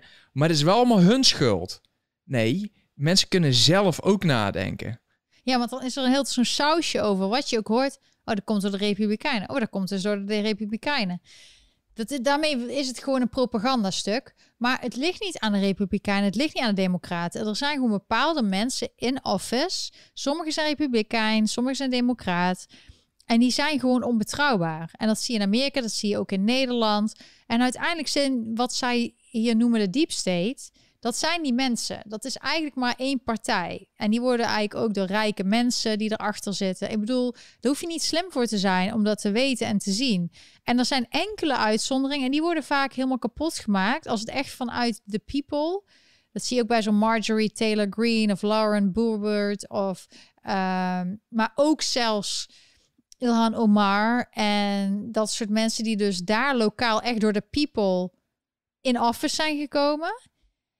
Dat die worden van beide kanten eigenlijk zwart gemaakt. Want die zijn niet per se, hoe moet ik dat zeggen? Die zijn echt van die mensen daar uit hun district gekozen. En je moet eigenlijk gewoon een beetje binnen de lijnen vallen. Want anders val je er buiten. En dan probeer je... Het gaat allemaal om geld en macht. Ja. Geiraat en de Vlieger hadden daar ook een heel stuk over. Toen gingen ze namen noemen en dan vragen van... Doet deze persoon het om het geld of om de macht? En dat is hier ook. En ik denk dat Biden het voornamelijk om het geld doet. Want die is echt flink zijn zakken gaan vullen. Hoe weet je dat? Met zijn geheime deeltjes allemaal. Oh, daarna wil je zeggen. Nee, je bedoelt Hunter Biden ook vooral. Ja, maar Biden zelf ook. Ja, dat komt uit de e-mails en zo. Uit de big was het? Nog wat. Hij heeft gewoon een money grab gedaan toen hij in office zat. Je hebt verder relatief weinig van die man gehoord. Maar dus achter de schermen heeft hij alvast flink zijn zakken zitten vullen via allemaal rare structuren. Ja, maar dat is dus wat er bijvoorbeeld in die Hunter Biden... En dat deze met Clinton trouwens ook, met de Clinton Foundation. Ja, en daar heeft Nederland ook al meegedaan. Al dat geld van jullie belastingbetalers... of die bijvoorbeeld naar hoe heet dat, die loterij? Die postcoloterij. De staatsloterij, die zijn postcoloterij. Ook bepaalde miljoenen naar de Clinton gegaan. Dat is gewoon bekend. Clinton, de Foundation, hoor je ook niks meer van, hè? Nee, tuurlijk niet. En nu ineens... Krijgen die allemaal geen geld meer? Of zijn ze misschien gesloten? Ze kunnen niks meer geven. Ze kunnen niks meer teruggeven. Nee. Dus dan ga je ook niet meer betalen. En Harris, die zit daar gewoon voor de macht. Dat mensen gewoon helemaal knettergek. Ja, ik zeg gewoon altijd, ik ben er geen fan van. Dat was ik al niet toen ze maar... ik ben gewoon eerlijk. Maar ja, daarvoor vinden mensen het ook leuk dat jij die sidekick bent. Maar mijn sidekick... Pardon? Ja, ze vinden het leuk. Ze vroegen toch op een gegeven moment... Jij was altijd aan het chatten. En toen vroegen mensen of je ook mee wilde praten. Want soms ben je dan... Als jij wakker bent... Dan ben je heel ad rem en to the point en heel interessant. Maar Harris, ja, ik vond er al heel vervelend over. Ik heb al het gevoel bij mensen als persoon hoe ze overkomen. En Harris, ja, die wil gewoon alles doen. Maar voor die positie komt het over. En zij was gewoon niet populair. Ze kreeg niet eens iets van 1% of 2%... Bij de voorverkiezingen bij de Democraten... dat ze moest stoppen omdat ze gewoon geen populariteit had. En nu willen ze heel populair maken. En ik zie ook in Nederland... dan doen ze allemaal... jonge meisjes zeggen... oh, Kamala Harris is echt een voorbeeld voor mij. Ik heb zoiets, je hebt geen idee... je hebt geen onderzoek gedaan. Waarom is die vrouw jouw hero? Dus gewoon omdat het weer ook in Nederland... dan zeggen ze een boek geschreven, is een geweldige vrouw en ze heeft dit gedaan. Maar ze is helemaal niet populair. Ze was al jaren niet populair. Maar wat was het verhaal? Dat ze zich in eerste instantie heeft zich omhoog gewipt. Dat is het verhaal. Nou, en nou probeert ze de boel onder druk te zetten. Wat ben je dan voor ziek mens? Kom op zeg. En dan zeggen, nee, zo echt een voorbeeld voor kinderen. Mijn dochter, die moet zich later ook lekker omhoog wippen. En dan iedereen onder druk zetten. Nou, Dirk fantastisch is... mensen. Geweldig. Dirk is helemaal los vandaag. Helemaal fan van helemaal los vandaag. Maar in ieder geval, dat is jouw mening. En in Amerika hebben we nog freedom of speech. Maar zoals jullie hebben gehoord misschien... sommige mensen hebben een berichtje gekregen op Facebook. Ben jij toevallig... ben je ook blootgesteld aan extremisme. Ken je mensen die extremistisch gedrag hebben? Meld ze aan. Ja, dus sommige mensen... allemaal vrienden kregen dat. En dan krijg jij als vriend dat niet. Dan... lijkt het net of het over jou gaat. Maar dit zijn zieke dingen om mensen te verdelen. Zo van dat mensen extremisme zien waar geen extremisme is. Dat ze dat gaan zien. Want je kan mensen, net zoals dat je honden kan conditioneren, kun je ook mensen conditioneren. Door bijvoorbeeld heel te zeggen, American flag is racistisch. Maar moet je dan iemand aanmelden? Ja, dat kan ook. Maar waarom gaan we dan niet... Heb je dat bericht nog? Nee, ik heb het bericht niet, maar dat is allemaal in het nieuws. Dat iedereen dat krijgt. Dan moeten we even zoeken. Als iemand dat kan vinden, dan gaan we allemaal Hugo de Jonge aanmelden. Ja. Ja, ik zou ook zeggen... Heel extreem gedrag. Ja, vind ik ook. Ja, over Hugo de Jonge, dat vind ik nou een gevaarlijke man, omdat hij zo overtuigd is van zijn gelijk. En al bij mij ging daar het fout toen hij zei... Ja, al vanaf het begin van de pandemie, niemand wist eigenlijk wat het was, hoe het ging. Dat hij al zei, ja, alles is... al die medicijnen zijn... Dat is allemaal kwakzalverij. En het enige wat werkt is een vaccin. Dus dat wist hij al. Niemand wist dat, maar deze schoolleraar, basisschoolleraar... die ooit volgens mij ook wethouder of iets is geweest in Rotterdam... die wist het al beter dan iedereen. Alleen een vaccin werkt. En nu pusht je het ook op kinderen. Maar ik las ergens ook, en ik weet niet of dat waar is... dat hij zijn eigen kinderen, dat hij niet wilde antwoorden... of zijn kinderen waren gevaccineerd, want dat was privé. Ik weet niet of dat waar is, maar dat hoorde ik. Maar gewoon als je hem ziet op tv, dan kun je die toch niet serieus nemen. Je ziet toch dat hij liegt over alles. Ik bedoel...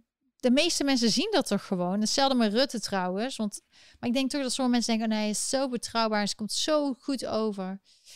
Maar je moet horen wat hij zegt. Ook Trump zei gisteren in de rally van de hydroxychloroquine... dat werkt gewoon. En er zijn gewoon bewijzen voor. Er zijn wetenschappelijke onderzoeken voor. Die mee zijn bestaan al heel lang. Waarom mogen mensen niet zelf kiezen of ze dat willen gebruiken? Waarom wordt het verboden om dat voor te schrijven? Het slaat nergens op. Maar daar kun je geen geld aan verdienen. Hè? Dus ja. Maar je zag ook bijvoorbeeld bij CDA, waar Hugo de Jonge bij zit, dus heel veel geld hebben verdiend aan die mondkapjes en zo. Hè? Want dat was het nieuwe goud.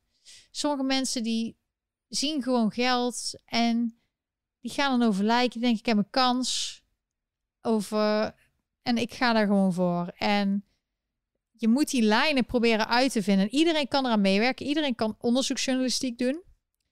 Als je bijvoorbeeld ziet, hé, dit klopt niet. Op deze dag is dit opgezet. Zoals er gebeurd is door bijvoorbeeld Yves Gerard en dan Erik de Vlieger. Dat ze dan hebben uitgezocht dat bepaalde BV's op een bepaalde datum... en dat dan een e-mail is gestuurd en een afspraak op een bepaalde datum. Daardoor kun je zien hoe het is gegaan. Kun je het reconstrueren. Het is bijna alsof je een moord aan het onderzoeken bent. Maar ja, ik vind dat soort mensen dan gevaarlijk. Omdat die niet eerlijk... met eerlijke mensen eerlijk informeren... die bepaalde behandelingen voor mensen weghouden... zonder onderbouwing zeggen dat iets kwakzalverij is... die andere mensen beschuldigen van dit is slecht voor de gezondheid... terwijl ze zelf allemaal dingen doen... En kinderen promoten kinderen het ook moeten doen. Nou, sorry hoor. De verhalen hier in Amerika... hoeveel kinderen al bijwerking hebben gehad. Tuurlijk zullen er ook veel zijn die het niet hebben, maar... Hier was een verhaal dat 50 keer zoveel kansen hebben op bijwerkingen... dan als ze gewoon het virus krijgen. Daar hebben ze waarschijnlijk geen last van. Dus, maar ja, hier in Nederland... Ik heb er hier op afstand niet zoveel last van... van een Hugo de Jonge en zijn onzin. Maar jullie wel, en dat is gewoon heel jammer. Maar als je niet uitspreekt... dan kunnen dat soort mensen gewoon doorgaan. En als je wel uitspreekt... dan wordt het voor hen allemaal wat moeilijker. Maar ja, je moet gewoon door blijven gaan met dat soort dingen doen. Met petities tekenen, met mensen informeren, doorsturen, met elkaar praten. Iedereen kan wat doen, het is heel belangrijk. Maar ze spelen het wel goed. Ze spelen het wel goed, ja, want als jij kijkt op tv... Als je met mensen praat, dan is iedereen heel huiverig over een prik. Terwijl als jij de tv aanzet, want wij kijken ook wel eens op Telegraaf en weet ik het allemaal... Dan is het net of iedereen wil vaccineren. Of iedereen er open voor staat. Of dat ze zelfs feestjes zouden geven. Omdat ze nu eigenlijk eindelijk die prik mogen zetten. Is belangrijker dan je verjaardag of de geboorte van je kind. En dat er zoveel mensen denken, ja, dan heb ik weer mijn vrijheid terug. En dan denk ik, ik had nooit gedacht dat zoveel Nederlanders zo gebrainwashed zouden zijn. Ik dacht echt dat Nederlanders slimmer zouden zijn. Maar dat je echt denkt dat dat je vrijheid terugbrengt. Terwijl uit wetenschappelijk bewijs staat, als je gevaccineerd bent, dan word je misschien minder ziek, maar kan je nog steeds overgeven aan andere mensen. Kan je steeds ziek worden. Je ziet, ik las net nog een tweetberichtje, ik heb het nog gedeeld op mijn Twitter, van een vrouw die had een vaccin genomen en die is een paar weken later, 2 weken later, heeft ze COVID. Dus ja, en dan zeg ik maar, tja. Dus als je dat als oplossing ziet, dan snap je niet waar het over gaat. En dan snap je niet wat vrijheid en mensenrechten betekenen. En wat wetenschap en medische wetenschap. Iedereen zou boos moeten zijn dat echte medische dingen die helpen. Meer bedden, meer personeel, meer ziekenhuizen open. Meer allerlei soorten vitamines, dat je dat promoot, die werken waarvan wetenschappelijk onderzoek is. Alle medicijnen waar denken op je eigen risico, neem dit. Nee, dat mag niet. Dat mag niet. Wordt verboden. Worden dokters verboden om dat voor te schrijven. Maar iets wat nog in een testfase is, wat geen bewezen medicijn is, dat mag wel voorgeschreven worden en zonder problemen. En je ziet inderdaad ook bij Black Box hebben ze heel veel. Vind ik een goed kanaal. Die hebben heel veel video's over de juridische kant van alles. Want het klopt niet. En ik zag laatst ook dat er in Nederland een debat was over de A-status van het virus. Want blijkbaar is dat een wetswijziging die is blijven liggen. Dus de COVID is eigenlijk, als je gewoon puur naar de fatality rate, IFR of zoiets kijkt, is die 0,15. Volgens mij zelfs lager of 16. Lager dan griep of rond griep. En andere dingen heb je 50%. Ebola, SARS en zo is veel hoger. Maar Hugo de Jonge gaat er gewoon vanuit, het is A-status, A-status. Maar er is ook zoiets als wettelijk dingen. Want je kan van alles roepen als president, minister, president, minister. Maar als jij hoe heet het? Je moet wel volgens de wet volgen. Als er geen A-status is van het virus en er staat niet vast. Maar er waren maar 3 partijen tijdens het debat met Hugo de Jonge. Die grote partij interesseert het niet. Terwijl dit een van de belangrijkste zaken is. Is dit juridisch? Klopt dit allemaal? Het klopt waarschijnlijk niet. En die Gideon van Meijeren van Vorm van Democratie is heel aanwinst voor de Kamer. Want de meeste tijd, en dat zei bijvoorbeeld Omtzigt ook, zijn er heel veel nieuwe Kamerleden. Volgens mij is 2/3 nieuw. Dat betekent dat ze helemaal ingewerkt moeten worden. Vaak zijn ze niet onderlegd op hun portefeuille. Weten ze er weinig vanaf. Dus dan heb je alweer, ja, als je dan echt de moeilijke dossiers, waar ministers die proberen, dus de Kamer moet de ministers controleren. Maar als de ministers hele ervaren politici zijn die dus bijvoorbeeld slechte dingen doen, dan zijn er te weinig mensen in de Tweede Kamer die dat doorgronden en die dat zien en die mensen terecht kunnen wijzen. Maar gelukkig zijn er dus ook mensen als zo'n Gideon die dus het juridische geval laten zien. Dirk, nee, er zit een hele strategie achter. En ik merkte nou ook bij de Belastingdienst. Dus ze gebruiken allemaal precies dezelfde strategie en dat is gewoon tijd. Rekken. Ja, rekken. Dit ook. Dit zijn allemaal hele urgente dingen.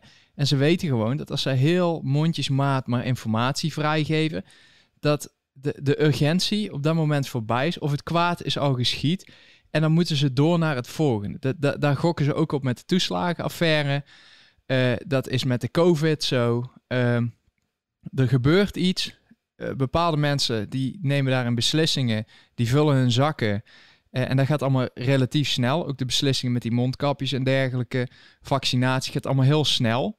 Maar de uitleg daaromtrent gaat extreem langzaam. Of de WOP-verzoeken. Dus dat ze wettelijk dat ze inzage moeten geven. En ineens doet Hugo de Jonge niet wat wettelijk moet met WOP. Die wil ineens andere regeltjes. En dan worden ze wel teruggefloten. En dan gaan ze zeggen, ja, we gaan wel kijken hoe we het doen.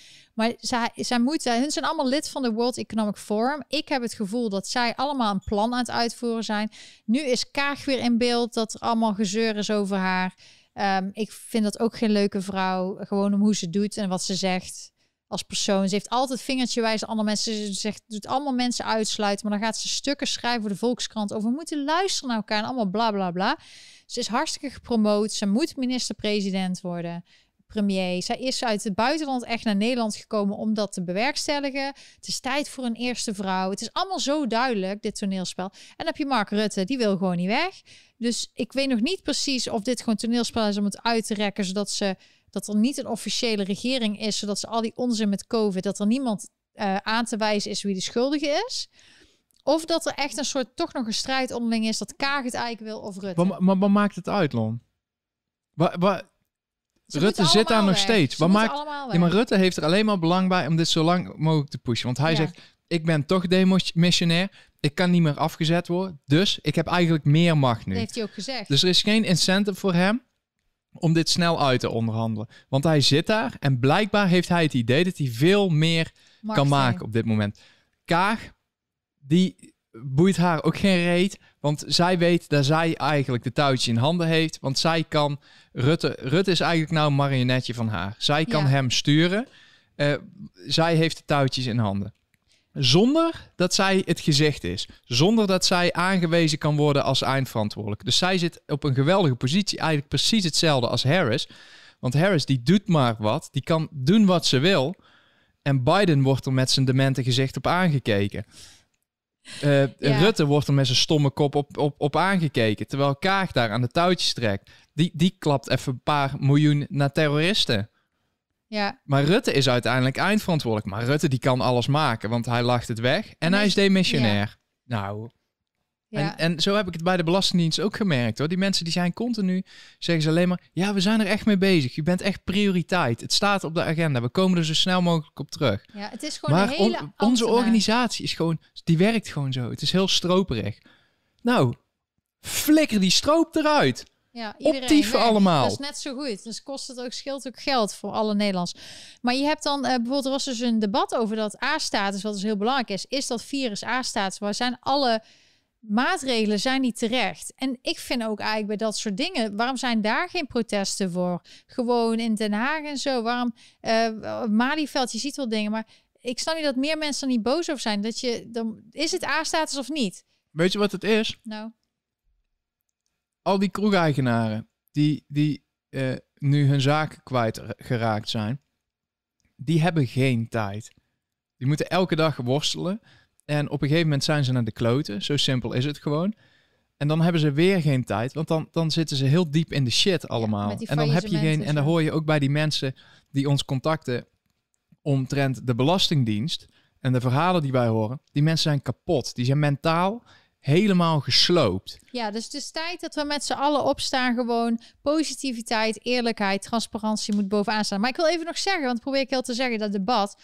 Hoe kan het dat niemand boos is op hun eigen partij? Dat er geen CDA, geen VVD, geen D66, maar ook die kleine partij, Partij voor de Dieren, ChristenUnie, noem ze maar op. Die waren er allemaal niet. De enige die er waren was BBB, dus Caroline van der Plas. Die Gideon van Meijeren, die had dus een speech van Forum voor Democratie.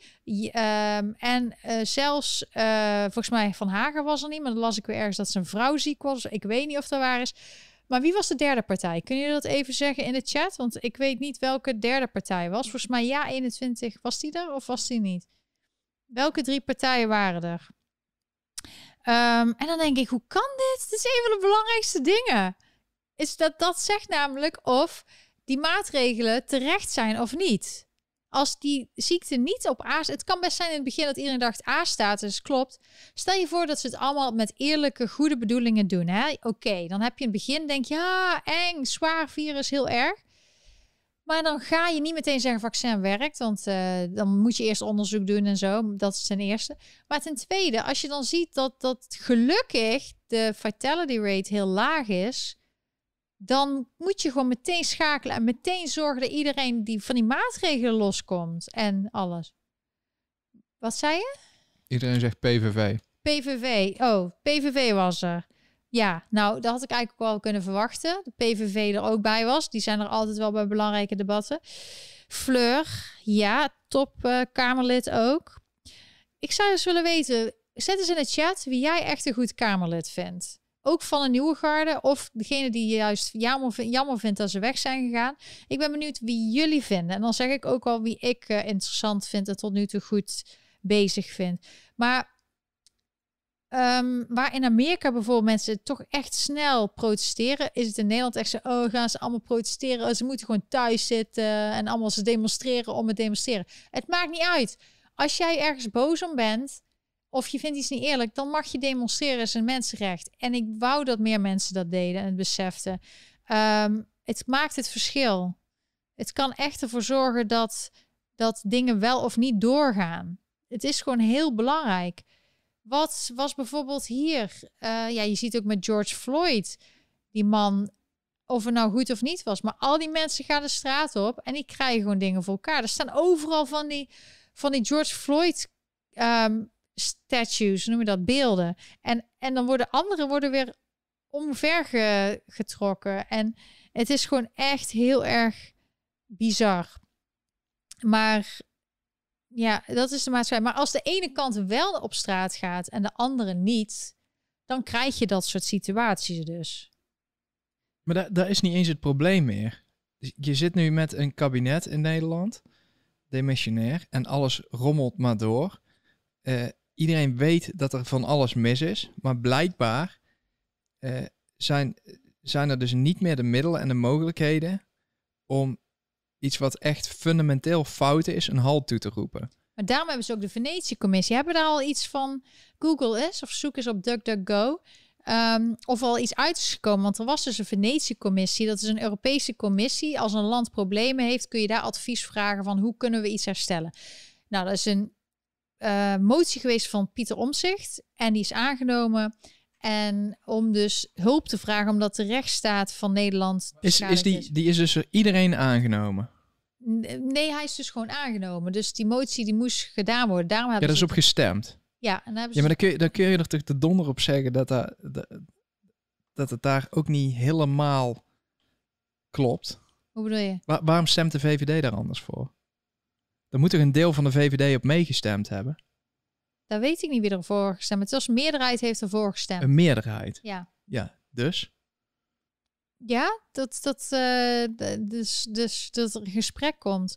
Maar het is in het geheim. Ik ben een beetje wantrouwig. Ja, dat zou ik ook zeker doen. Maar het is alles wat gedaan wordt om maar het onderste uit de kant te halen, is gewoon belangrijk. Alleen ik heb er verder geen update meer over gehoord. Wat is het resultaat ervan? Wat is het advies van de Venetische Commissie om Nederland weer te fixen? Want op dit moment zijn alle Nederlanders... Ik denk dat ze ermee bezig zijn, maar het heeft wel tijd nodig. Oh ja, het is een hele stroperige, langzame organisatie. Of ze zeggen dadelijk, weet je wat, Nederland is zo kapot, word maar gewoon deel van EU.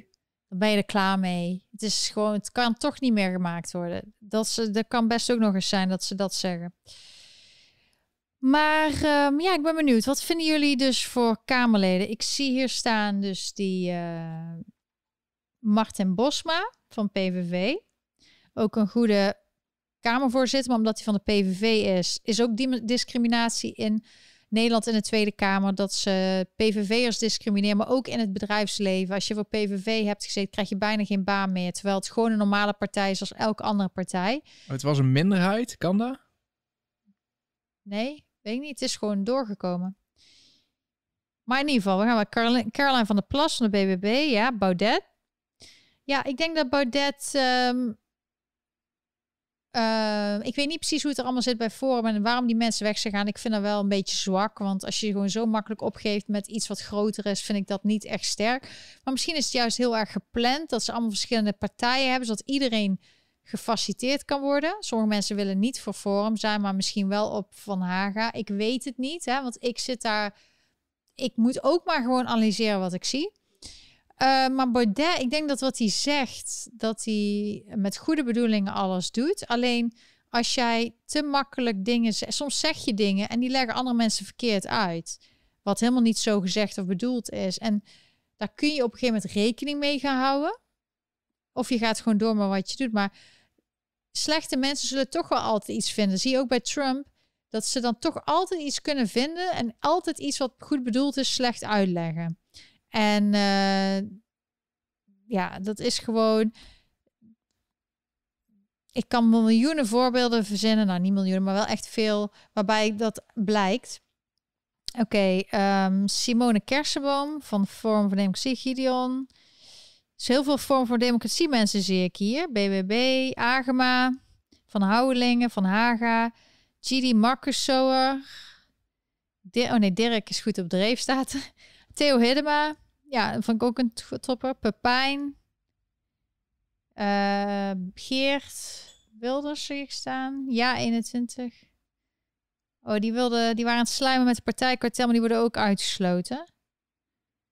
Ik zag wel dat BBB echt, als je een peilingen gelooft, dan zou je dus geloven dat BBB nu op 5 zetels staat. Is toch wel goed. Maar CDA, die komt niet zo goed naar boven.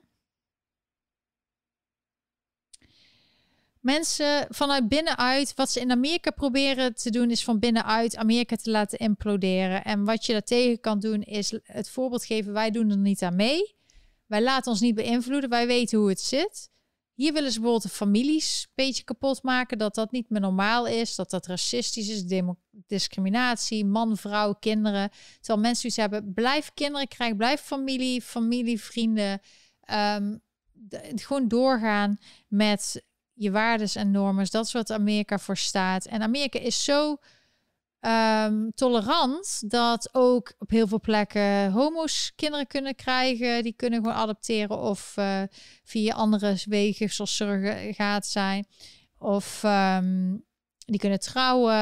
Er is zoveel ontwikkeling in Amerika. En alles is eigenlijk mogelijk voor iedereen. Maar ze willen juist dat het is gewoon bewezen dat kinderen die opgroeien in een gezin die uit elkaar zijn gevallen, dat die een mindere start hebben. Die kunnen nog steeds heel veel succesvol worden. Er zijn er hartstikke veel voorbeelden van. Zeker ook van mensen van minorities, zo'n minder, ik vind een beetje een moeilijk woord, van bepaalde afkomst. Die hebben ook kansen. Ook al heb je alleen maar een moeder die 2 of 3 baantjes heeft. Maar het is gewoon, blijkt uit onderzoek, dat kinderen die dus 2 ouders hebben, het beter doen, uiteindelijk meer kansen hebben, meer kans op succes hebben, omdat ze dus een goed thuissituatie hebben dan 1-oudergezinnen. Nou, en bijvoorbeeld Black Lives Matter, dat stond eerst op mijn website, hebben ze wel weggehaald volgens mij. Stond iets dat ze nuclear family, dus de basisfamilie, man, vrouw, kinderen, daar geloven ze niet in. En ze willen dat iedereen voor alle kinderen zorgt en zo. Maar daarmee zorg je, een familie zorgt voor een basis en hou vast bij mensen. Als je dat niet hebt, ga je dat vaak ergens anders zoeken. En dat is, ik kan ook uit eigen ervaring praten. Je zoekt gewoon liefde en geborgenheid. Je weet niet een balans. Kijk, als je ouders hebt, kun je nog wel eens een keer vragen van, hey, wat vind je hiervan? Of die helpen je met dingen. Als je dat niet hebt, dan is het gewoon wat moeilijker. Maar dan kun je nog steeds succes hebben, maar het is gewoon moeilijker.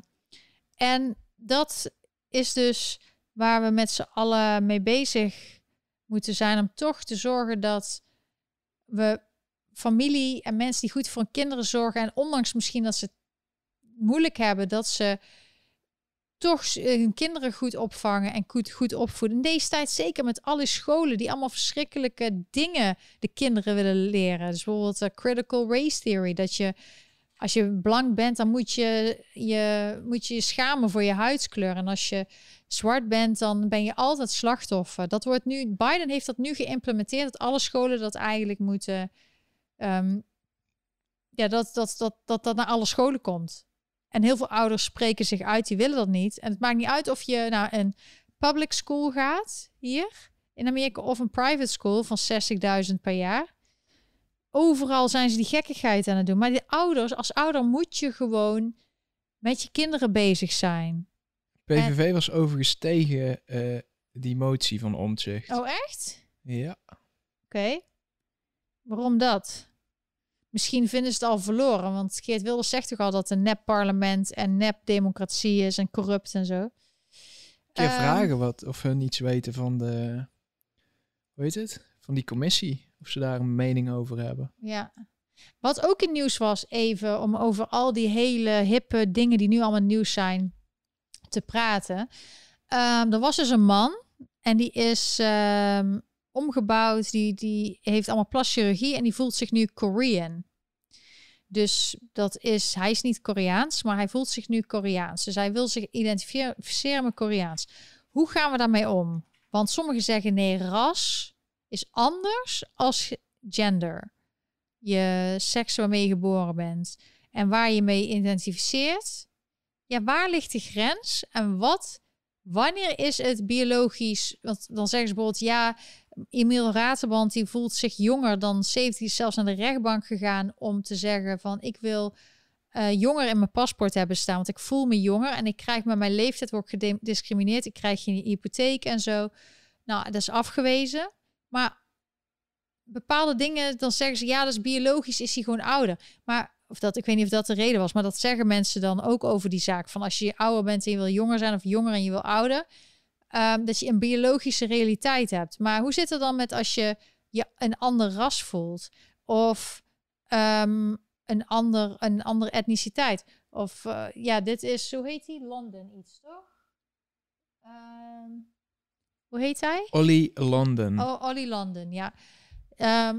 Maar ook andere dingen, dat zijn toch ook biologische realiteiten? Het is wel goed gelukt. Ik bedoel, je kan in een paspoort nou zeggen dat je eigenlijk een man bent, als je eigenlijk vrouw bent.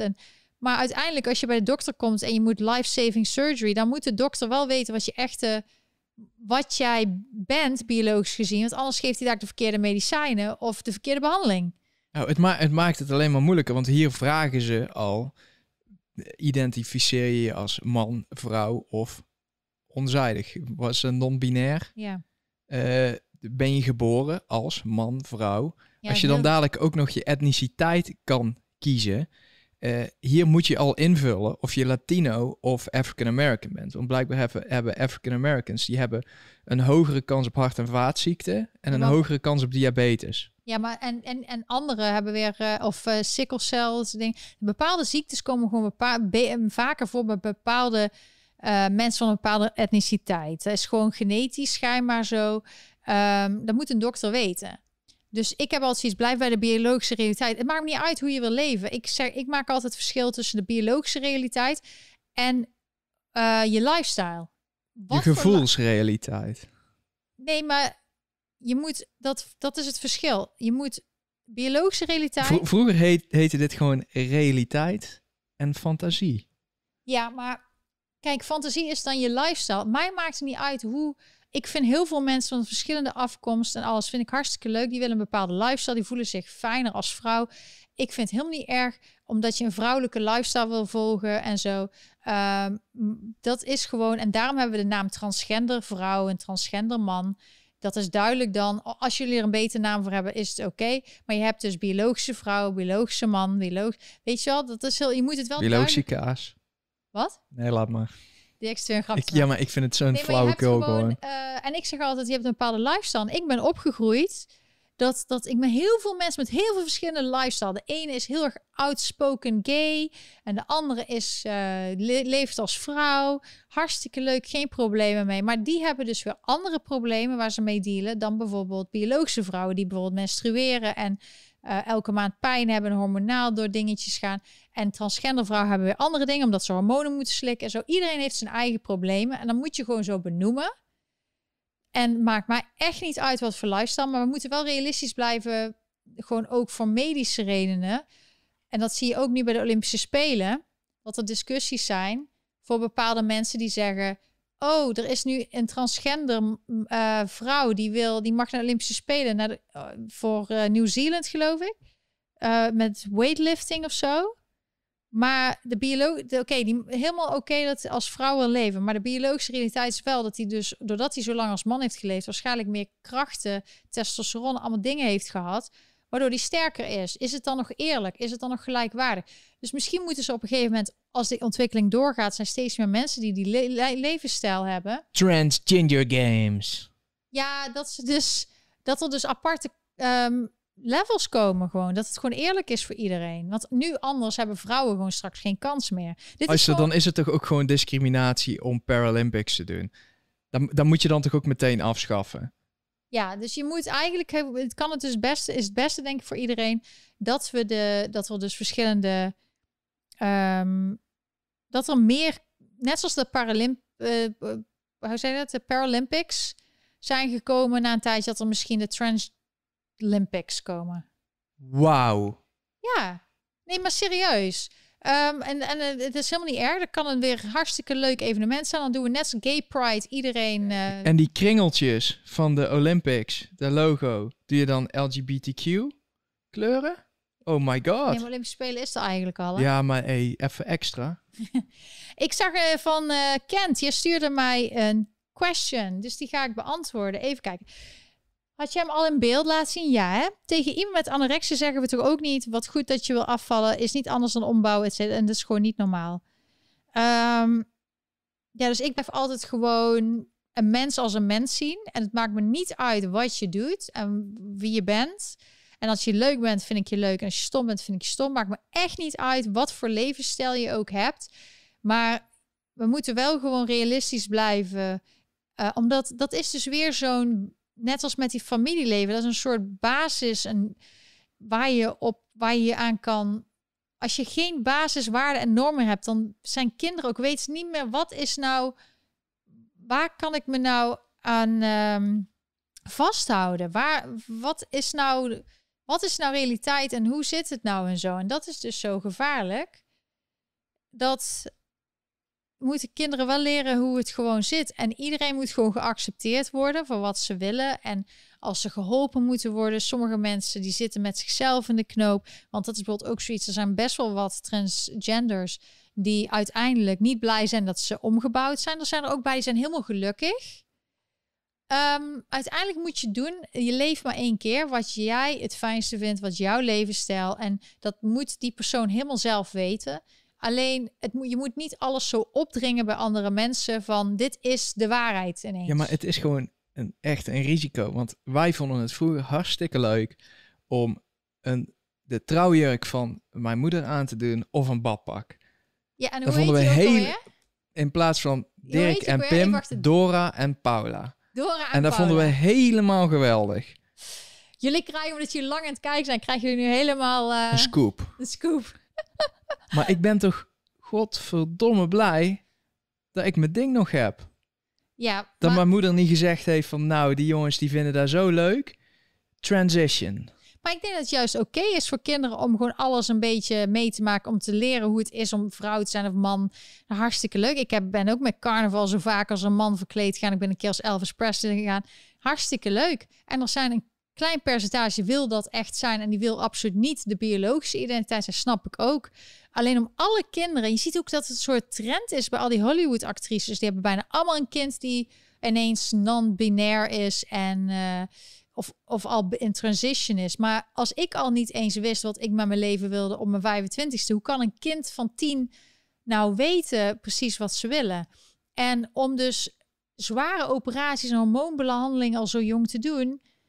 ja, daar is dus ook heel veel discussie over in Amerika. Van, moet je dat wel doen of niet? Dat is ook een soort... Het is een soort ideologische strijd die nu op alle vlakken... of naar racisme, over seksisme gaat... Het is een moeilijk onderwerp. En ja, als je gewoon vanuit een plaats als ik kijkt naar mensen als persoon. En het maakt helemaal niet uit wie ze zijn, wat ze doen en hoe ze eruit zien. En wat ze willen leven en hoe ze willen leven. Maar gewoon als persoon zien. Dan, dat is de enige manier om naar andere mensen te kijken. Je moet mensen niet in hokjes plaatsen en zo. Maar... De overheid moet wel een soort baseline voor iedereen. Zodat iedereen weet, daar kan ik me aan houden. Dit zijn de wetten waar we ons aan houden. En vroeger werd er altijd vanuit de biologische wetten gehouden. Van een paspoort stond gewoon man, vrouw of... Als je helemaal verdiend was, man, vrouw volgens mij samen of om weet ik veel. Of dinges. Ja, maar nu is het gewoon een gevoel. Als jij gewoon zin hebt om dit te zijn, kan over 5 jaar anders zijn. En er was toch een spa... in Amerika, waar allemaal opstootje was tussen Antifa en...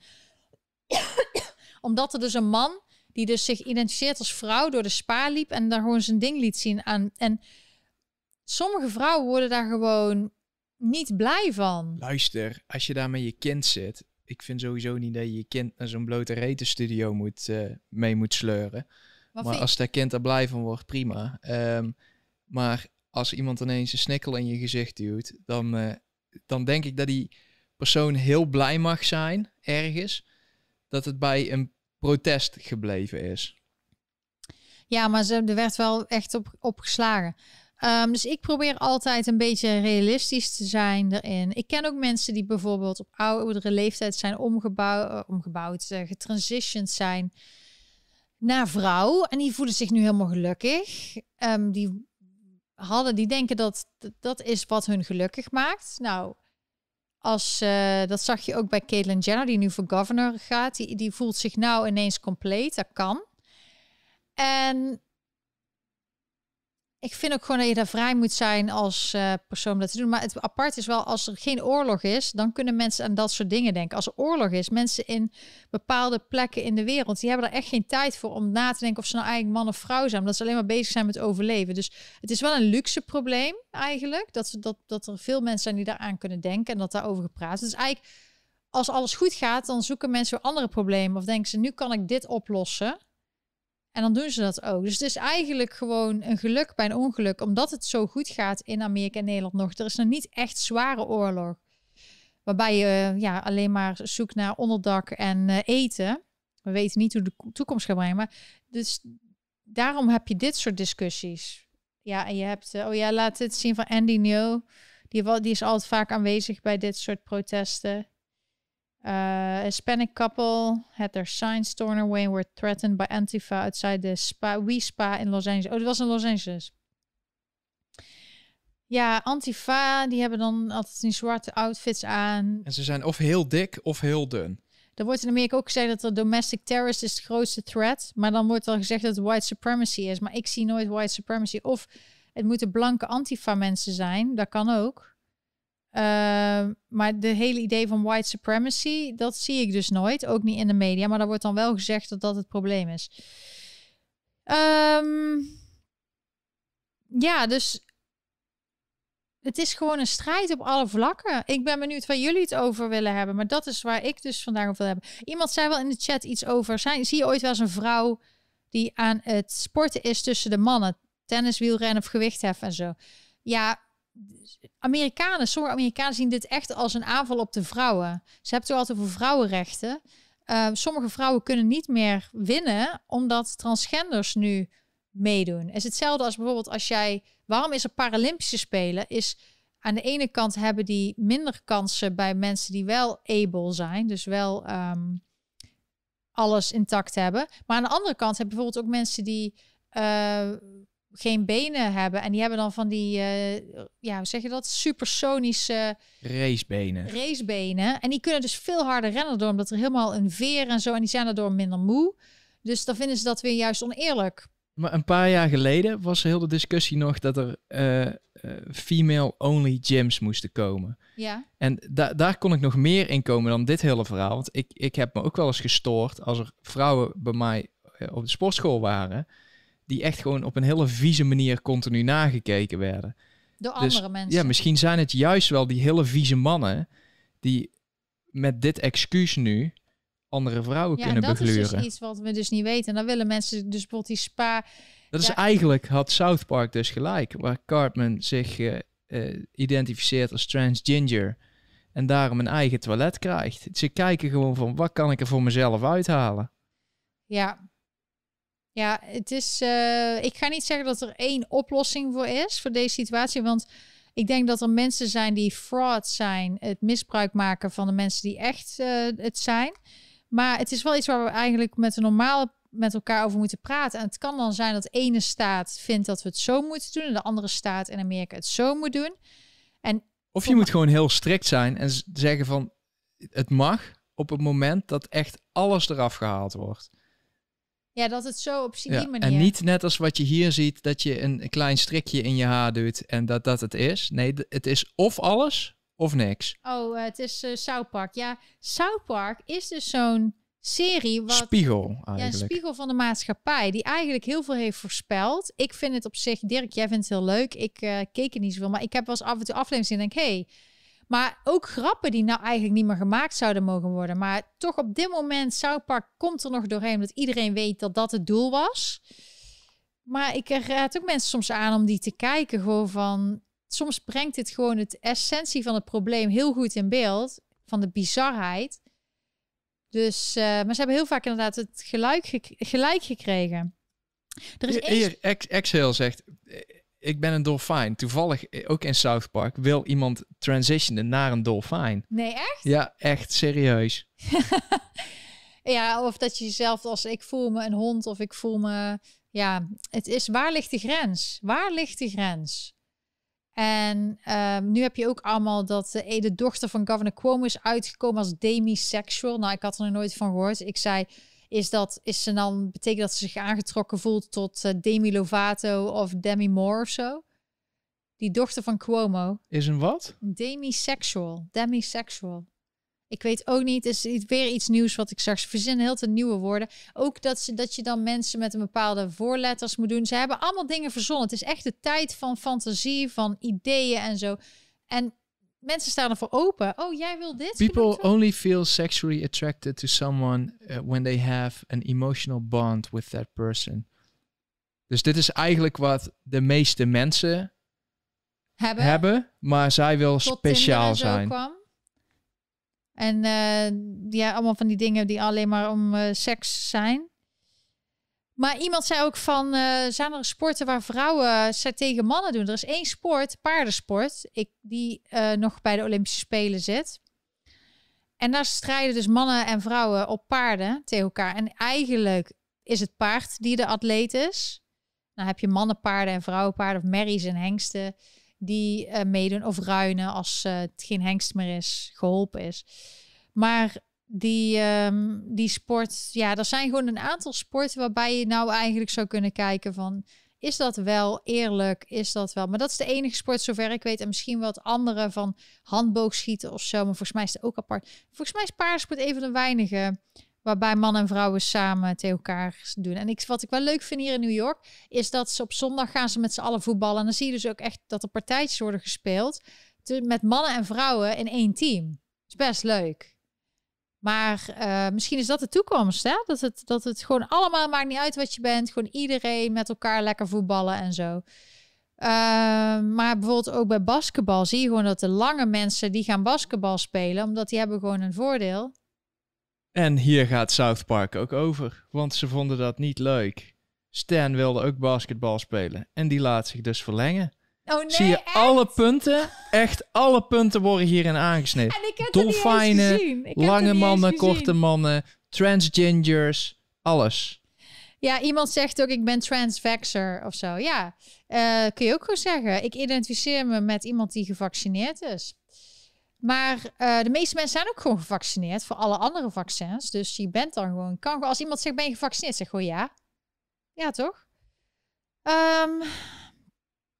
We zullen hier nog meer over hebben. Want we weten niet waar het begint en we weten niet waar het eindigt. Maar dat dit een ontwikkeling is wel normaal dat er dingen in ontwikkeling zijn.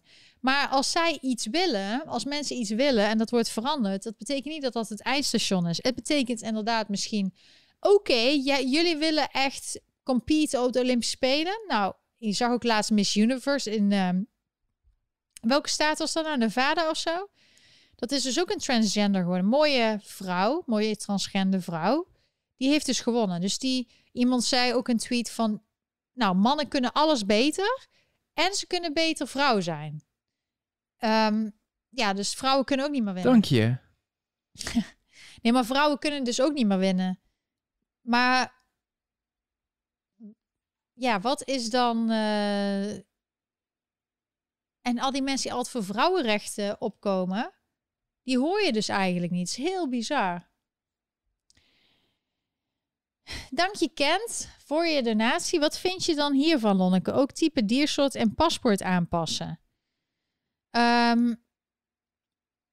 Ja, dat zeg ik toch, Dirk? Ook, the trans species people who don't identify as humans. Ja, dit krijg je dus, hè? Want mensen vinden dat oneerlijk. Als de ene het wel mag, waar is de grens? Wat is de uitleg waarom als jij de ene seks bent, en dat is biologisch zo, en je hebt ook mensen die het allebei zijn, dat is een andere, dat is ook een categorie. Maar je hebt ook... En je wil ineens iets anders zijn. Waarbij je dan... Je hebt zelfs hier dat mensen niet eens meer mogen zeggen van mother, maar birthing person. En heel bizar. Maar waar is de grens? Ik vind dat er een biologische realiteit... want anders gaat het gewoon... Dan is het hek van de dam. En dan is inderdaad iemand die 70 is, die zegt 40 en zo. Dus het is... Je moet gewoon biologisch ben je gewoon biologisch, maar dan ben je nog steeds vrij om je leven te leven zoals jij dat wil. En wij kunnen dat gewoon respecteren en accepteren en geen probleem van maken. Maar als je alles zo dwingt van jij moet jouw realiteit aanpassen, want ik wil een andere realiteit leven, dat is niet oké. Dat is terreur. Hoe noem je dat ook alweer? Dat is het een soort... je terroriseert dan de maatschappij. Respect komt van twee kanten, hè? Dus ik... Respect... Ja, ik heb echt met heel dat ding geen moeite. Als iemand gewoon liever een vrouw is, prima. Ik vind wel dat je het dan... Maar dat is met alles. Doe het goed of doe het niet. Niet een pruikje op en een jurkje aan en je ding tussen je benen binden. Nee, of goed of niet. En ik vind ook dat je eerlijk moet zijn. Want iedereen zit nou allemaal, ja, met de, wat is er met de sexting en zo? Hoe schadelijk dat voor kinderen kan zijn en weet ik het allemaal. Maar ook als jij als jongen per ongeluk met een andere jongen kust... Die zijn ook gewoon jarenlang de lul op school. Maar daar was toch ook een man die heeft iemand vermoord... omdat hij dus een date had. En toen bleek het dus... Hij dacht dat het met een vrouw was, maar dat was een man. Dat was laatst ook. En ze vinden dan dat het racistisch en discriminatie is... als je dus iemand zoent waarvan je denkt dat het een vrouw is... en dan blijkt dan een man te zijn. Ik was toevallig weer Friends aan het kijken, zoals ik zo vaak doe. En heel veel van die dingen die in de maatschappij nu voorkomen... hadden ze het 25 jaar geleden al over. En dan maken ze grapjes over dat Chandler dus een man heeft gekust... en dat die dat helemaal niet leuk vinden. Dan worden juist. Gemaakt.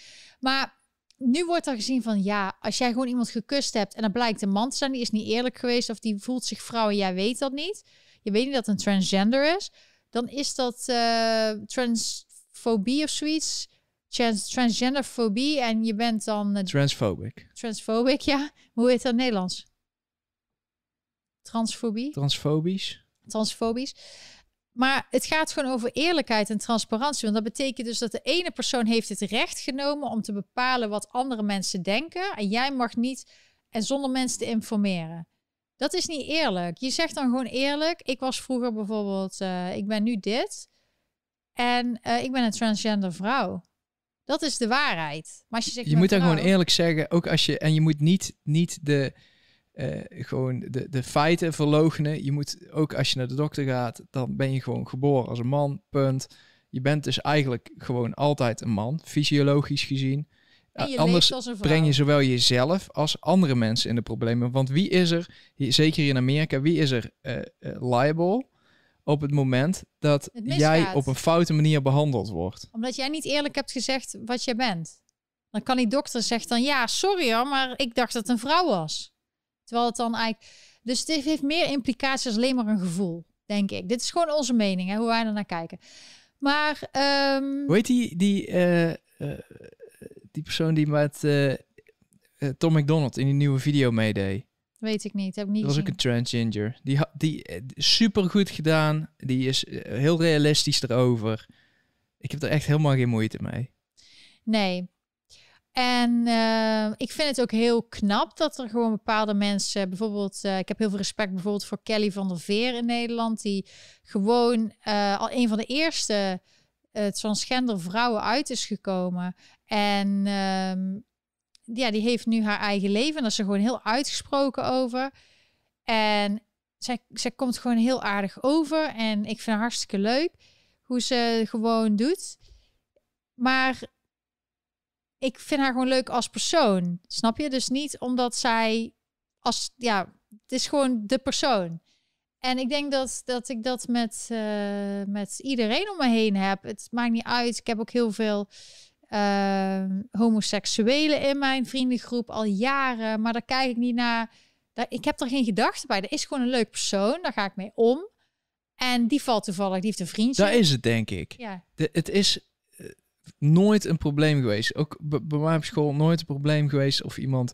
op mannen of op vrouwen viel... of iemand donker was of wit of weet ik veel wat. Maar dat is de Nederlandse mentaliteit eigenlijk, normaal. En nou, ja, maar ze zijn daar zo moeilijk aan het maken, allemaal voor iedereen. Ja. Ik moet er niet aan denken dat ik nou op school had gezeten. Ik had ook heel veel donkere vrienden. Als daar zo awkward wordt gemaakt, zo raar... of als iemand homo is of wat dan ook... doe gewoon normaal, jongens, stelletje jankers allemaal. Ja, gewoon eerlijk zijn en gewoon mensen respecteren voor persoon... en niet andere mensen... dwingen dingen te doen die onnatuurlijk zijn voor die persoon. Want jij wil dingen doen die voor jou goed voelen. Maar je kan niet van andere mensen verwachten dat zij zich allemaal helemaal aanpassen aan jou. Misschien moet jij je een beetje aanpassen, Anne. Het moet wel van twee kanten komen. Er moet respect komen van twee kanten. En dat mis je gewoon soms in deze discussie. En dan krijg je dus dat er allemaal zo, zoals in Los Angeles, dat er mensen met elkaar op de vuist gaan enzovoort. Het is verschrikkelijk. Ja, Tom McDonald's, die echt niet normaal. Die work ethic, die is elke week een nieuwe video even, aan het plaatsen. Even terug op het onderwerp van net. Als jij mocht kiezen, wat dan ook, hoe zou jij je dan identificeren, Lonneke? Ik ben gewoon Dutch girl in America. American girl from Maar zou je niet als hond of als bed of als kussen of zo? Nee, ik ben gewoon mezelf. Ik weet niet. Ik heb nooit echt... dat ik er echt over nadacht. Dit is gewoon mijn uiterlijk. Dit is wie ik ben. Kijk, toen ik model werd... Toen... Iedereen had erover dat je 1,75 tot 1,80 centimeter lang moest zijn. Nou, dat ben ik niet. Dus, maar ik had nooit zoiets, ik moet me dan veranderen of aanpassen of zo. Nee, ik droeg wel eens een keer wat langer of hogere hakken. Nou, dat is geen succes, moet ik zeggen. Maar ik heb me niet anders voorgedaan dan wie ik ben. Dus ik denk dat het belangrijk is dat je gewoon voelt, probeer dicht bij jezelf te blijven. Van wie ben ik nou? En niet omdat andere mensen, of dat je ergens bij wil horen of zo. Al sta je alleen op de wereld. En daarom zijn er ook veel outcasts altijd op mijn site. Dat vind ik helemaal leuk, want heel veel outcasts zijn superleuk. Ik was ook altijd een outcast eigenlijk. Maar als het je helemaal niks in zit wat mensen van je denken, dan voel je je pas vrij. En dan kom je dus mensen tegen die aan jouw zij staan en hetzelfde voelen. Ja, als ik me altijd maar dacht wat me bezig was wat andere mensen van mij dachten, dan had ik een zwaar leven gehad. Maar ik heb altijd gewoon bij mezelf proberen te blijven. Misschien komt het wel voort uit heel het gedoe dat alles maakbaar moet zijn. Dat je alles maar aan kan passen. Als je niet blij bent met je gezicht, dan laat je je gezicht verbouwen. Ben ik helemaal door gefascineerd. Dan... Niet normaal wat ze met gezicht kunnen doen. Dus sommige dingen zijn gewoon niet maakbaar. En dan... Blijkbaar moet het nu zo ver gaan dat je het dan maar verzendt. Dat je het projecteert op mensen. Mensen zijn gewoon bezig om zichzelf beter te maken, mooier te maken. Maar ze zijn niet bezig echt met hun innerlijk. Het is meer uiterlijk. En met wat ik kan doen en hoe ik mijn tijd kan besteden. Maar niet met hunzelf. Ze zijn niet echt dicht bij zichzelf. Wat nou als ze... Hoe zouden... Al die mensen zich voelen als ze gewoon op een hutje op een hei en niemand zouden zien of op een onbewoond eiland, zouden ze dan al die dingen ook nog doen? Dat is altijd wat ik me afvraag. Als jij gewoon denkt, ik ben nog steeds dan dezelfde persoon als ik nu ben, als ik helemaal alleen op een onbewoond eiland leef. Maar ik denk dat heel veel mensen dat niet hebben. Die zijn zo bezig met de buitenkant en de uiterlijk, dat ik vraag me af of die mensen ook gelukkig sterven. En dat is toch het allerbelangrijkste, dat als je ooit doodgaat, dat je in ieder geval gelukkig bent. Nee, ik denk de mensen die juist daar zoveel mee bezig zijn, dat die er extra veel last van hebben. Want je ziet dat ook uit de industrie waar jij komt. Ja. Ondanks dat die mensen door de buitenwereld gezien worden als mooi of perfect of voorbeeld. Die mensen, het maakt niet uit op welk niveau, zelfs op het hoogste niveau. Die mensen die hebben zo'n... De meeste die ik heb leren kennen, die zijn zo in strijd met zichzelf. Omdat ze juist op die positie geplaatst worden. Die hebben daar heel veel moeite mee. Ja, want dan denken ze ook dat ze er altijd moeten zijn enzovoort. Ik voelde me ook bevrijd toen ik niet meer voor mijn werk altijd perfect, weet je wel. Ja, de straat was gewoon een soort runway. En het moment dat ik me niet meer zorgen hoef te maken of ik een opdracht zou krijgen of niet, dan bevrijdt wel, moet ik zeggen. En toen ben ik ook dingen gaan doen die ik leuk vind. Nou merk je gewoon, ik ben nu een soort correspondent geworden. Ik maak video's over wat er gebeurt. En eigenlijk is dit gewoon echt wie ik ben. Want toen ik jong was, dat weet mijn familie ook, en mijn zus weet dat, ik was altijd op mijn kamertje verhalen aan het schrijven. En het mooiste komt nog, het is nu nog het EK, maar jaren geleden, in de jaren 90, was het WK in Amerika. En toen zat ik echt voor de tv en typte ik op een oude typemachine wat er gebeurde op tv. En er was bijvoorbeeld een Colombiaan, die werd toen vermoord in zijn thuisland, omdat hij dus een eigen goal had geschopt. Daar heb ik een heel artikel over geschreven en foto's bijgezocht. En het ergste is, een van de ergste dingen, want ik zeg altijd, je moet memories bewaren. Het ergste is dat ik het jaren heb bewaard, dat boekje over het WK. En dat heb ik dus weggegooid uiteindelijk. En dat vind ik zo jammer. Maar wat ik nu doe is eigenlijk... Uiteindelijk ben ik dus helemaal terug. Precies wat ik leuk vind. Verhalen schrijven, boeken schrijven. Gewoon vertellen wat er gebeurt. En vooral non-fictie. Dus... Maar ik heb ook wel best veel fictie ook geschreven hoor. Kinderverhalen en zo. Maar ik vond het heel leuk om gewoon journalistiek gewoon vertellen wat er gebeurt. En dan... Dus dat is toch wel leuk dat ik helemaal nu op mijn plek ben. Dat is helemaal leuk. Ja, ik praat een beetje lang daarover. Maar ik denk echt dat de oplossing voor beide kanten... over de hele transgender gedoe... is dat je dus een aparte categorie doet. Dat is ook veel eerlijker. Want dan ga je dus met z'n allen tegen elkaar. Hetzelfde als de Paralympics. Daar is ook, hebben mensen ook geen problemen mee. Dat er apart is. Dus misschien is dat gewoon de oplossing voor dat gezeur. Misschien moeten er ook spa's komen. Speciaal voor transgenders. Dat is misschien de oplossing. Zodat iedereen gewoon zichzelf kan zijn op die plek. Ja, want hoe kunnen we het anders oplossen? Want er zijn gewoon steeds meer mensen die zich willen... Ja, die willen identificeren met een ander geslacht... en in bepaalde stadia zijn van hun proces. En die willen ook naar de spa en die willen ook dingen doen. Dus ik weet niet wat... Kentje zegt, Dirk een goed punt. En Dirk is blij. Vertel, waar ging het over? Iemand, even kijken... Maya die zegt dat vrouwen, even voor de duidelijkheid, vrouwen staan hoger in de rangorde dan mannen. Wij kunnen een levend kind baren. Dank u God. Maar ik trek dat in twijfel. Want als ik een blikje cola uit een automaat haal, wie is dan de schepper van het blikje cola? Het automaat? Of degene die het muntje in de automaat duwt? Ja, dat is echt te diep filosofisch... Op een zondagmiddag.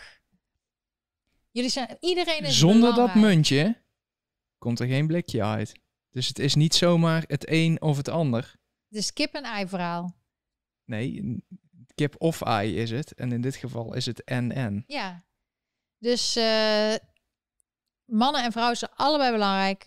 En families, papa en mama zijn belangrijk. Kinderen zijn belangrijk. Iedereen is gewoon belangrijk. En op het moment dat je bepaalde groepen, bepaalde mensen op een voetstuk zet en ze preferential treatment geeft, zoals ze hier zeggen, dan gaat het mis. Want als je dat doet, haal je anderen omlaag en je moet iedereen gewoon gelijkwaardig behandelen.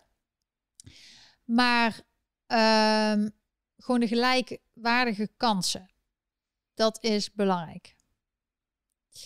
Dus, kijk, er zijn van die kleine verhaaltjes die je altijd in je hoofd hebt en hoopt dat je die ooit een keer, daar heb je over nagedacht, en je hoopt dat je ooit een keer in de gelegenheid gesteld wordt om die te uiten, om die te vertellen. Ja. En dit was, ik ben jullie zo dankbaar. Ja, gelijkwaardig. Gelijkwaardig, dat bedoel ik. Hè? Ja, juist, je hebt ze alle twee nodig. Maar... Ik denk wel dat ik geluk heb gehad met dat ik zoveel de wereld heb gereisd, zoveel mensen heb gezien. Ik ben ook in cultuur geweest waar ze echt wel homohaat hebben. Of vrouwenhaat zelfs. Dat als ik een korte broek aan had voor een shoot, dat de vrouwen in niqabs helemaal donker en die mij wegjoegen. Ja, dat is hoe zij dat daar doen. Ik ben er niet mee eens. Maar ik ga niet zeggen dan dat zij zich moeten aanpassen, want ik kom op hun terrein. Maar dan denk ik wel, oh, ben ik blij dat in Nederland en Amerika we zoveel verder zijn in de westerse samenleving. En dat we het eigenlijk heel goed doen. Nee, ik vond het juist leuk. Ook in Maleisië, toen moest ik zo'n heel pak aan met een voor mij raar jasje. En een voor mij iets wat eruit ziet als een rok en slippers. Dat was voor mij heel raar, maar ik vond het heel interessant. Ja. Maar er zijn ook, ik had het nu even over de negatieve kanten, dat er bepaalde mensen zoals Rob Jetten, die moet naar bepaalde plekken toe op vakantie met twee vriendinnen, omdat hij met zijn vriend daar gewoon, daar is gewoon een doodzonde als je dat doet.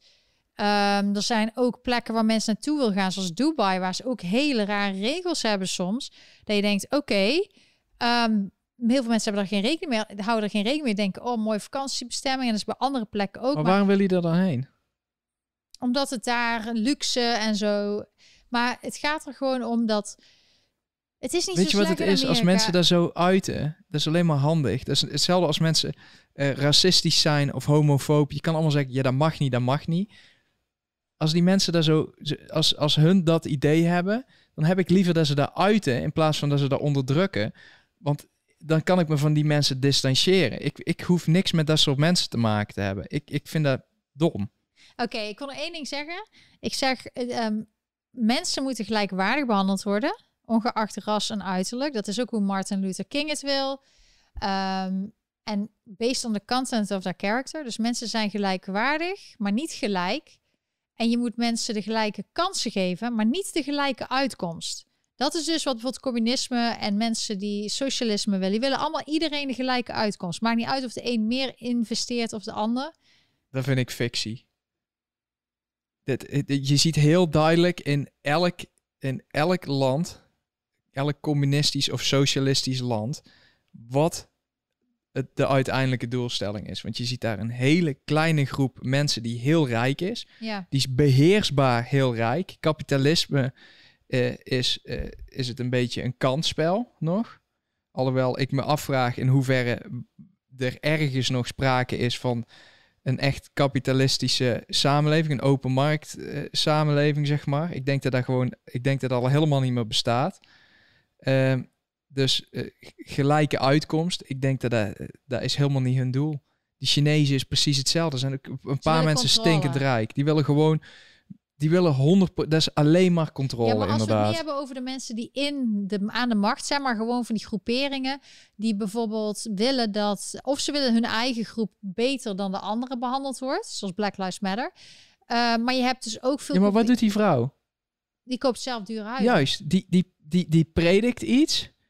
En dan vult ze zelf de zak. En op het moment dat zij op de kussentjes zit, kan iedereen de tering krijgen. Ja, maar dat is eigenlijk ook als... Obama. Ja, maar in Nederland heb je bijvoorbeeld dan met die mondkapjesgate, met Siewert van Linden, dat hij het ene mooi wil zeggen en dat uiteindelijk doet hij zelf helemaal zijn zakken vullen. Heel veel mensen doen dat. Die praten één ding. Dat zei die vriendin van jou toch, van Tina... Die zei toch van mannen kunnen niet met macht omgaan, maar het is niet zo. Het ging om de entertainmentindustrie. Ja. Maar heel veel mensen kunnen niet met macht omgaan. Mensen moeten sturing geven.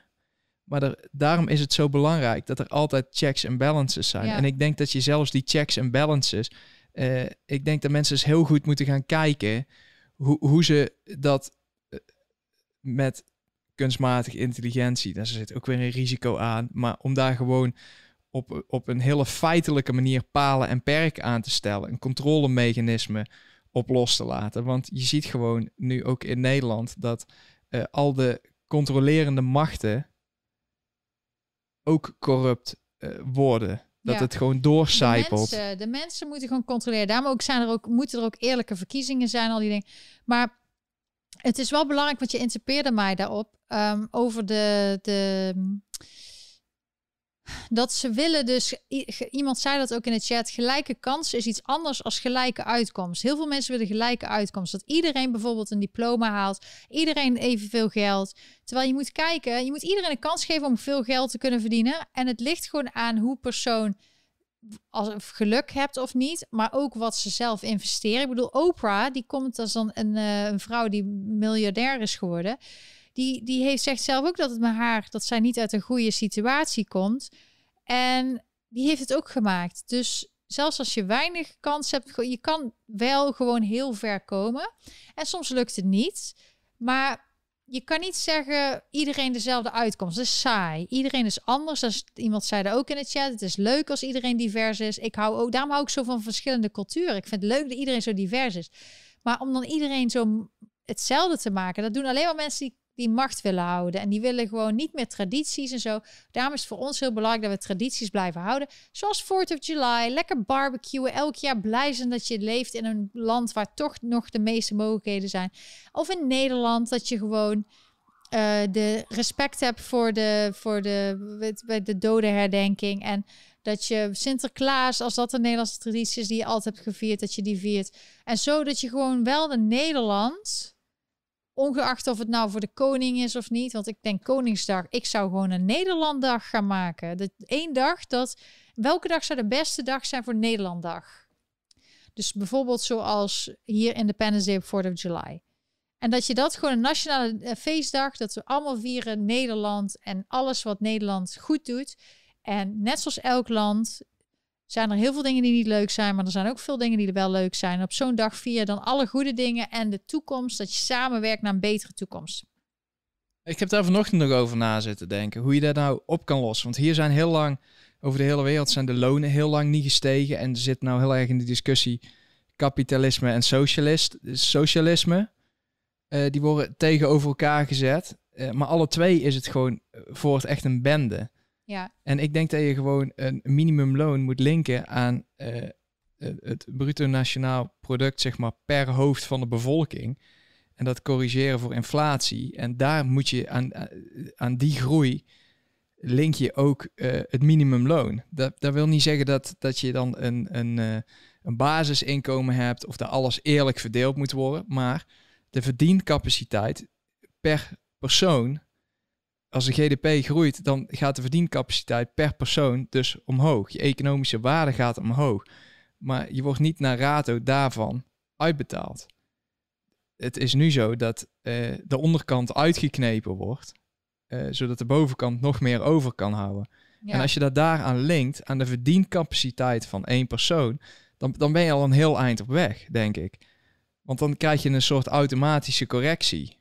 En dit is ook waar Adam Smith met de Wealth of Nations, de kapitalistische Bijbel, zeg maar, alles op gebaseerd heeft van het kapitalisme. Alles kwam terug.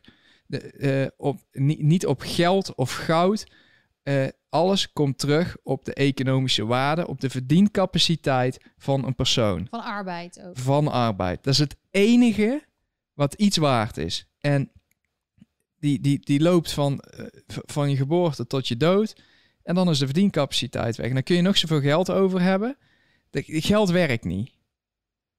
Oké, dit is heel diep en allemaal economische... Nee, dat is het probleem. Iedereen denkt dat alles zo diep is en moeilijk.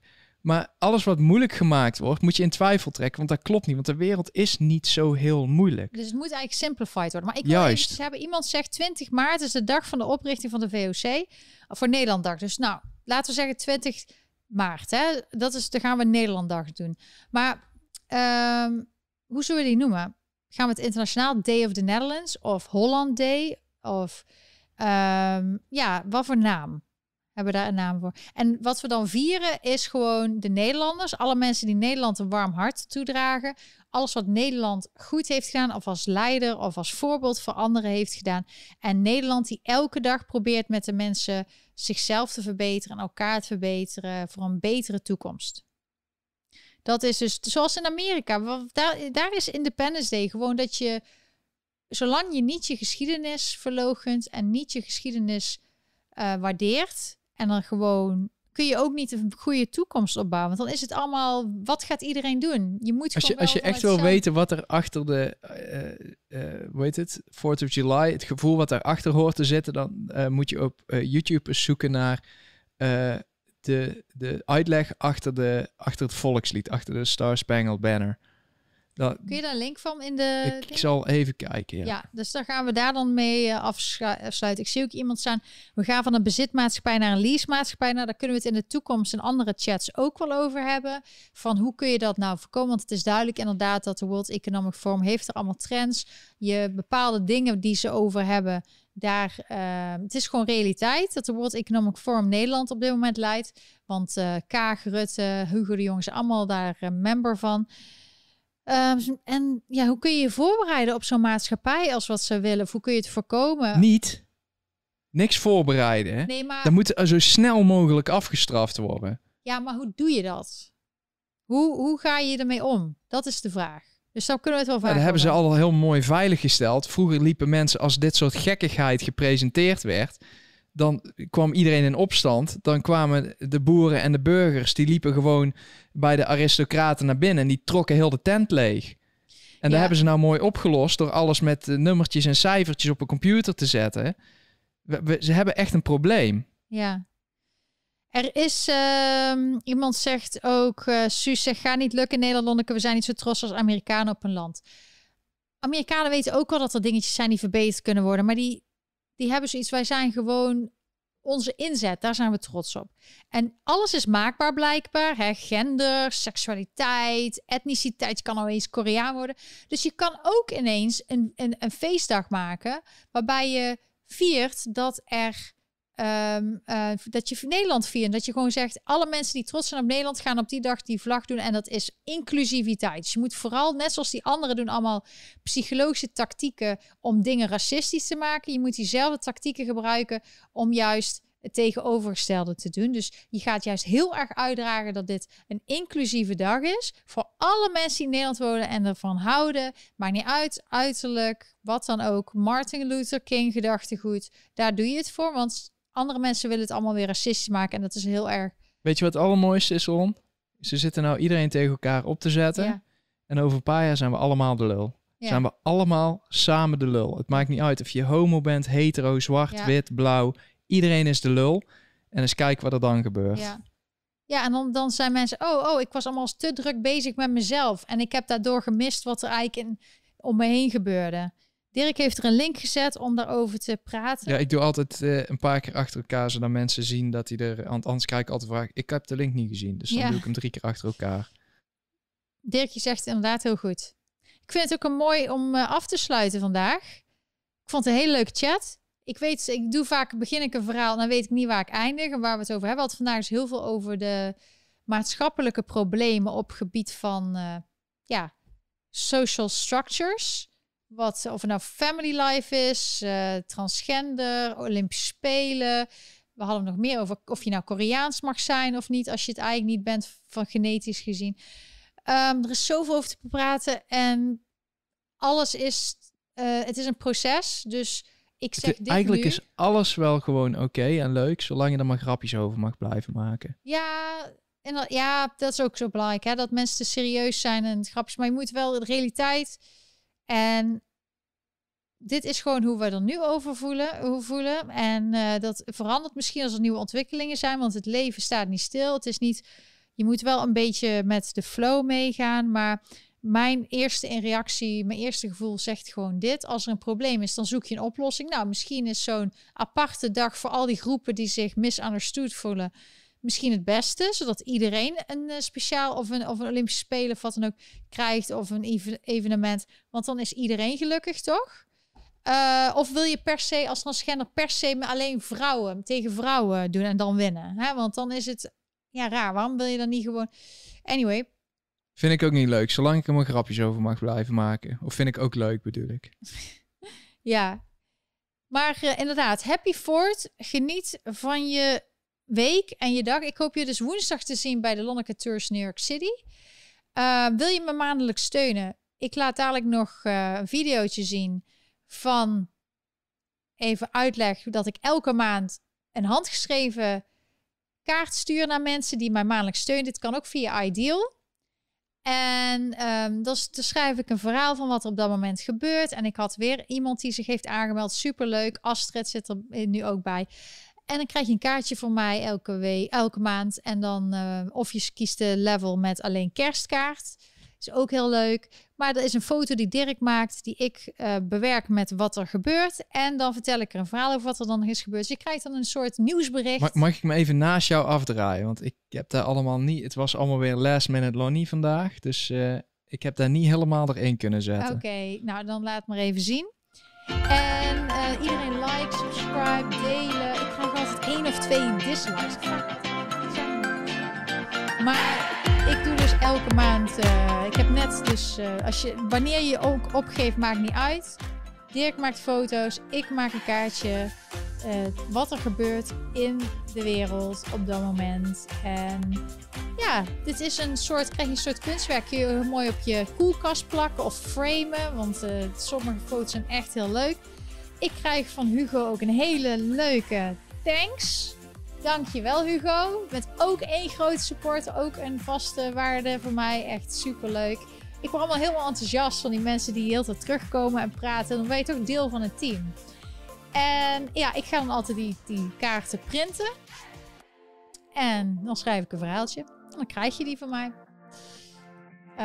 Stickers erop. International stickers. Dus als je postzegels zijn het, hè? Postzegels spaart. Dan Gaat je er een naar New York? Nou, ze hadden een truc voor jou om precies op het einde van de video doei te zeggen. Doei te zeggen, oké. Oh, het boek op het bureau is These Truths, The History of the United States by Jill Lepore. En dit boek. En dat gaat over de geschiedenis van Amerika. En die ga ik dus nu lezen. Want ik wil alles weten over Amerika. Maar, is het einde van de video er al? Oh, jij kan het niet zien. Nee, ik kan het niet zien. Nou, had je het geluid ook aan? Had je het muziekje ook aan, Dirk? Oké, leuk. Ja, dus blijf lezen, blijf onderzoek doen, blijf praten, blijf liken, subscriben. En tot de volgende keer. Bye bye! Doei.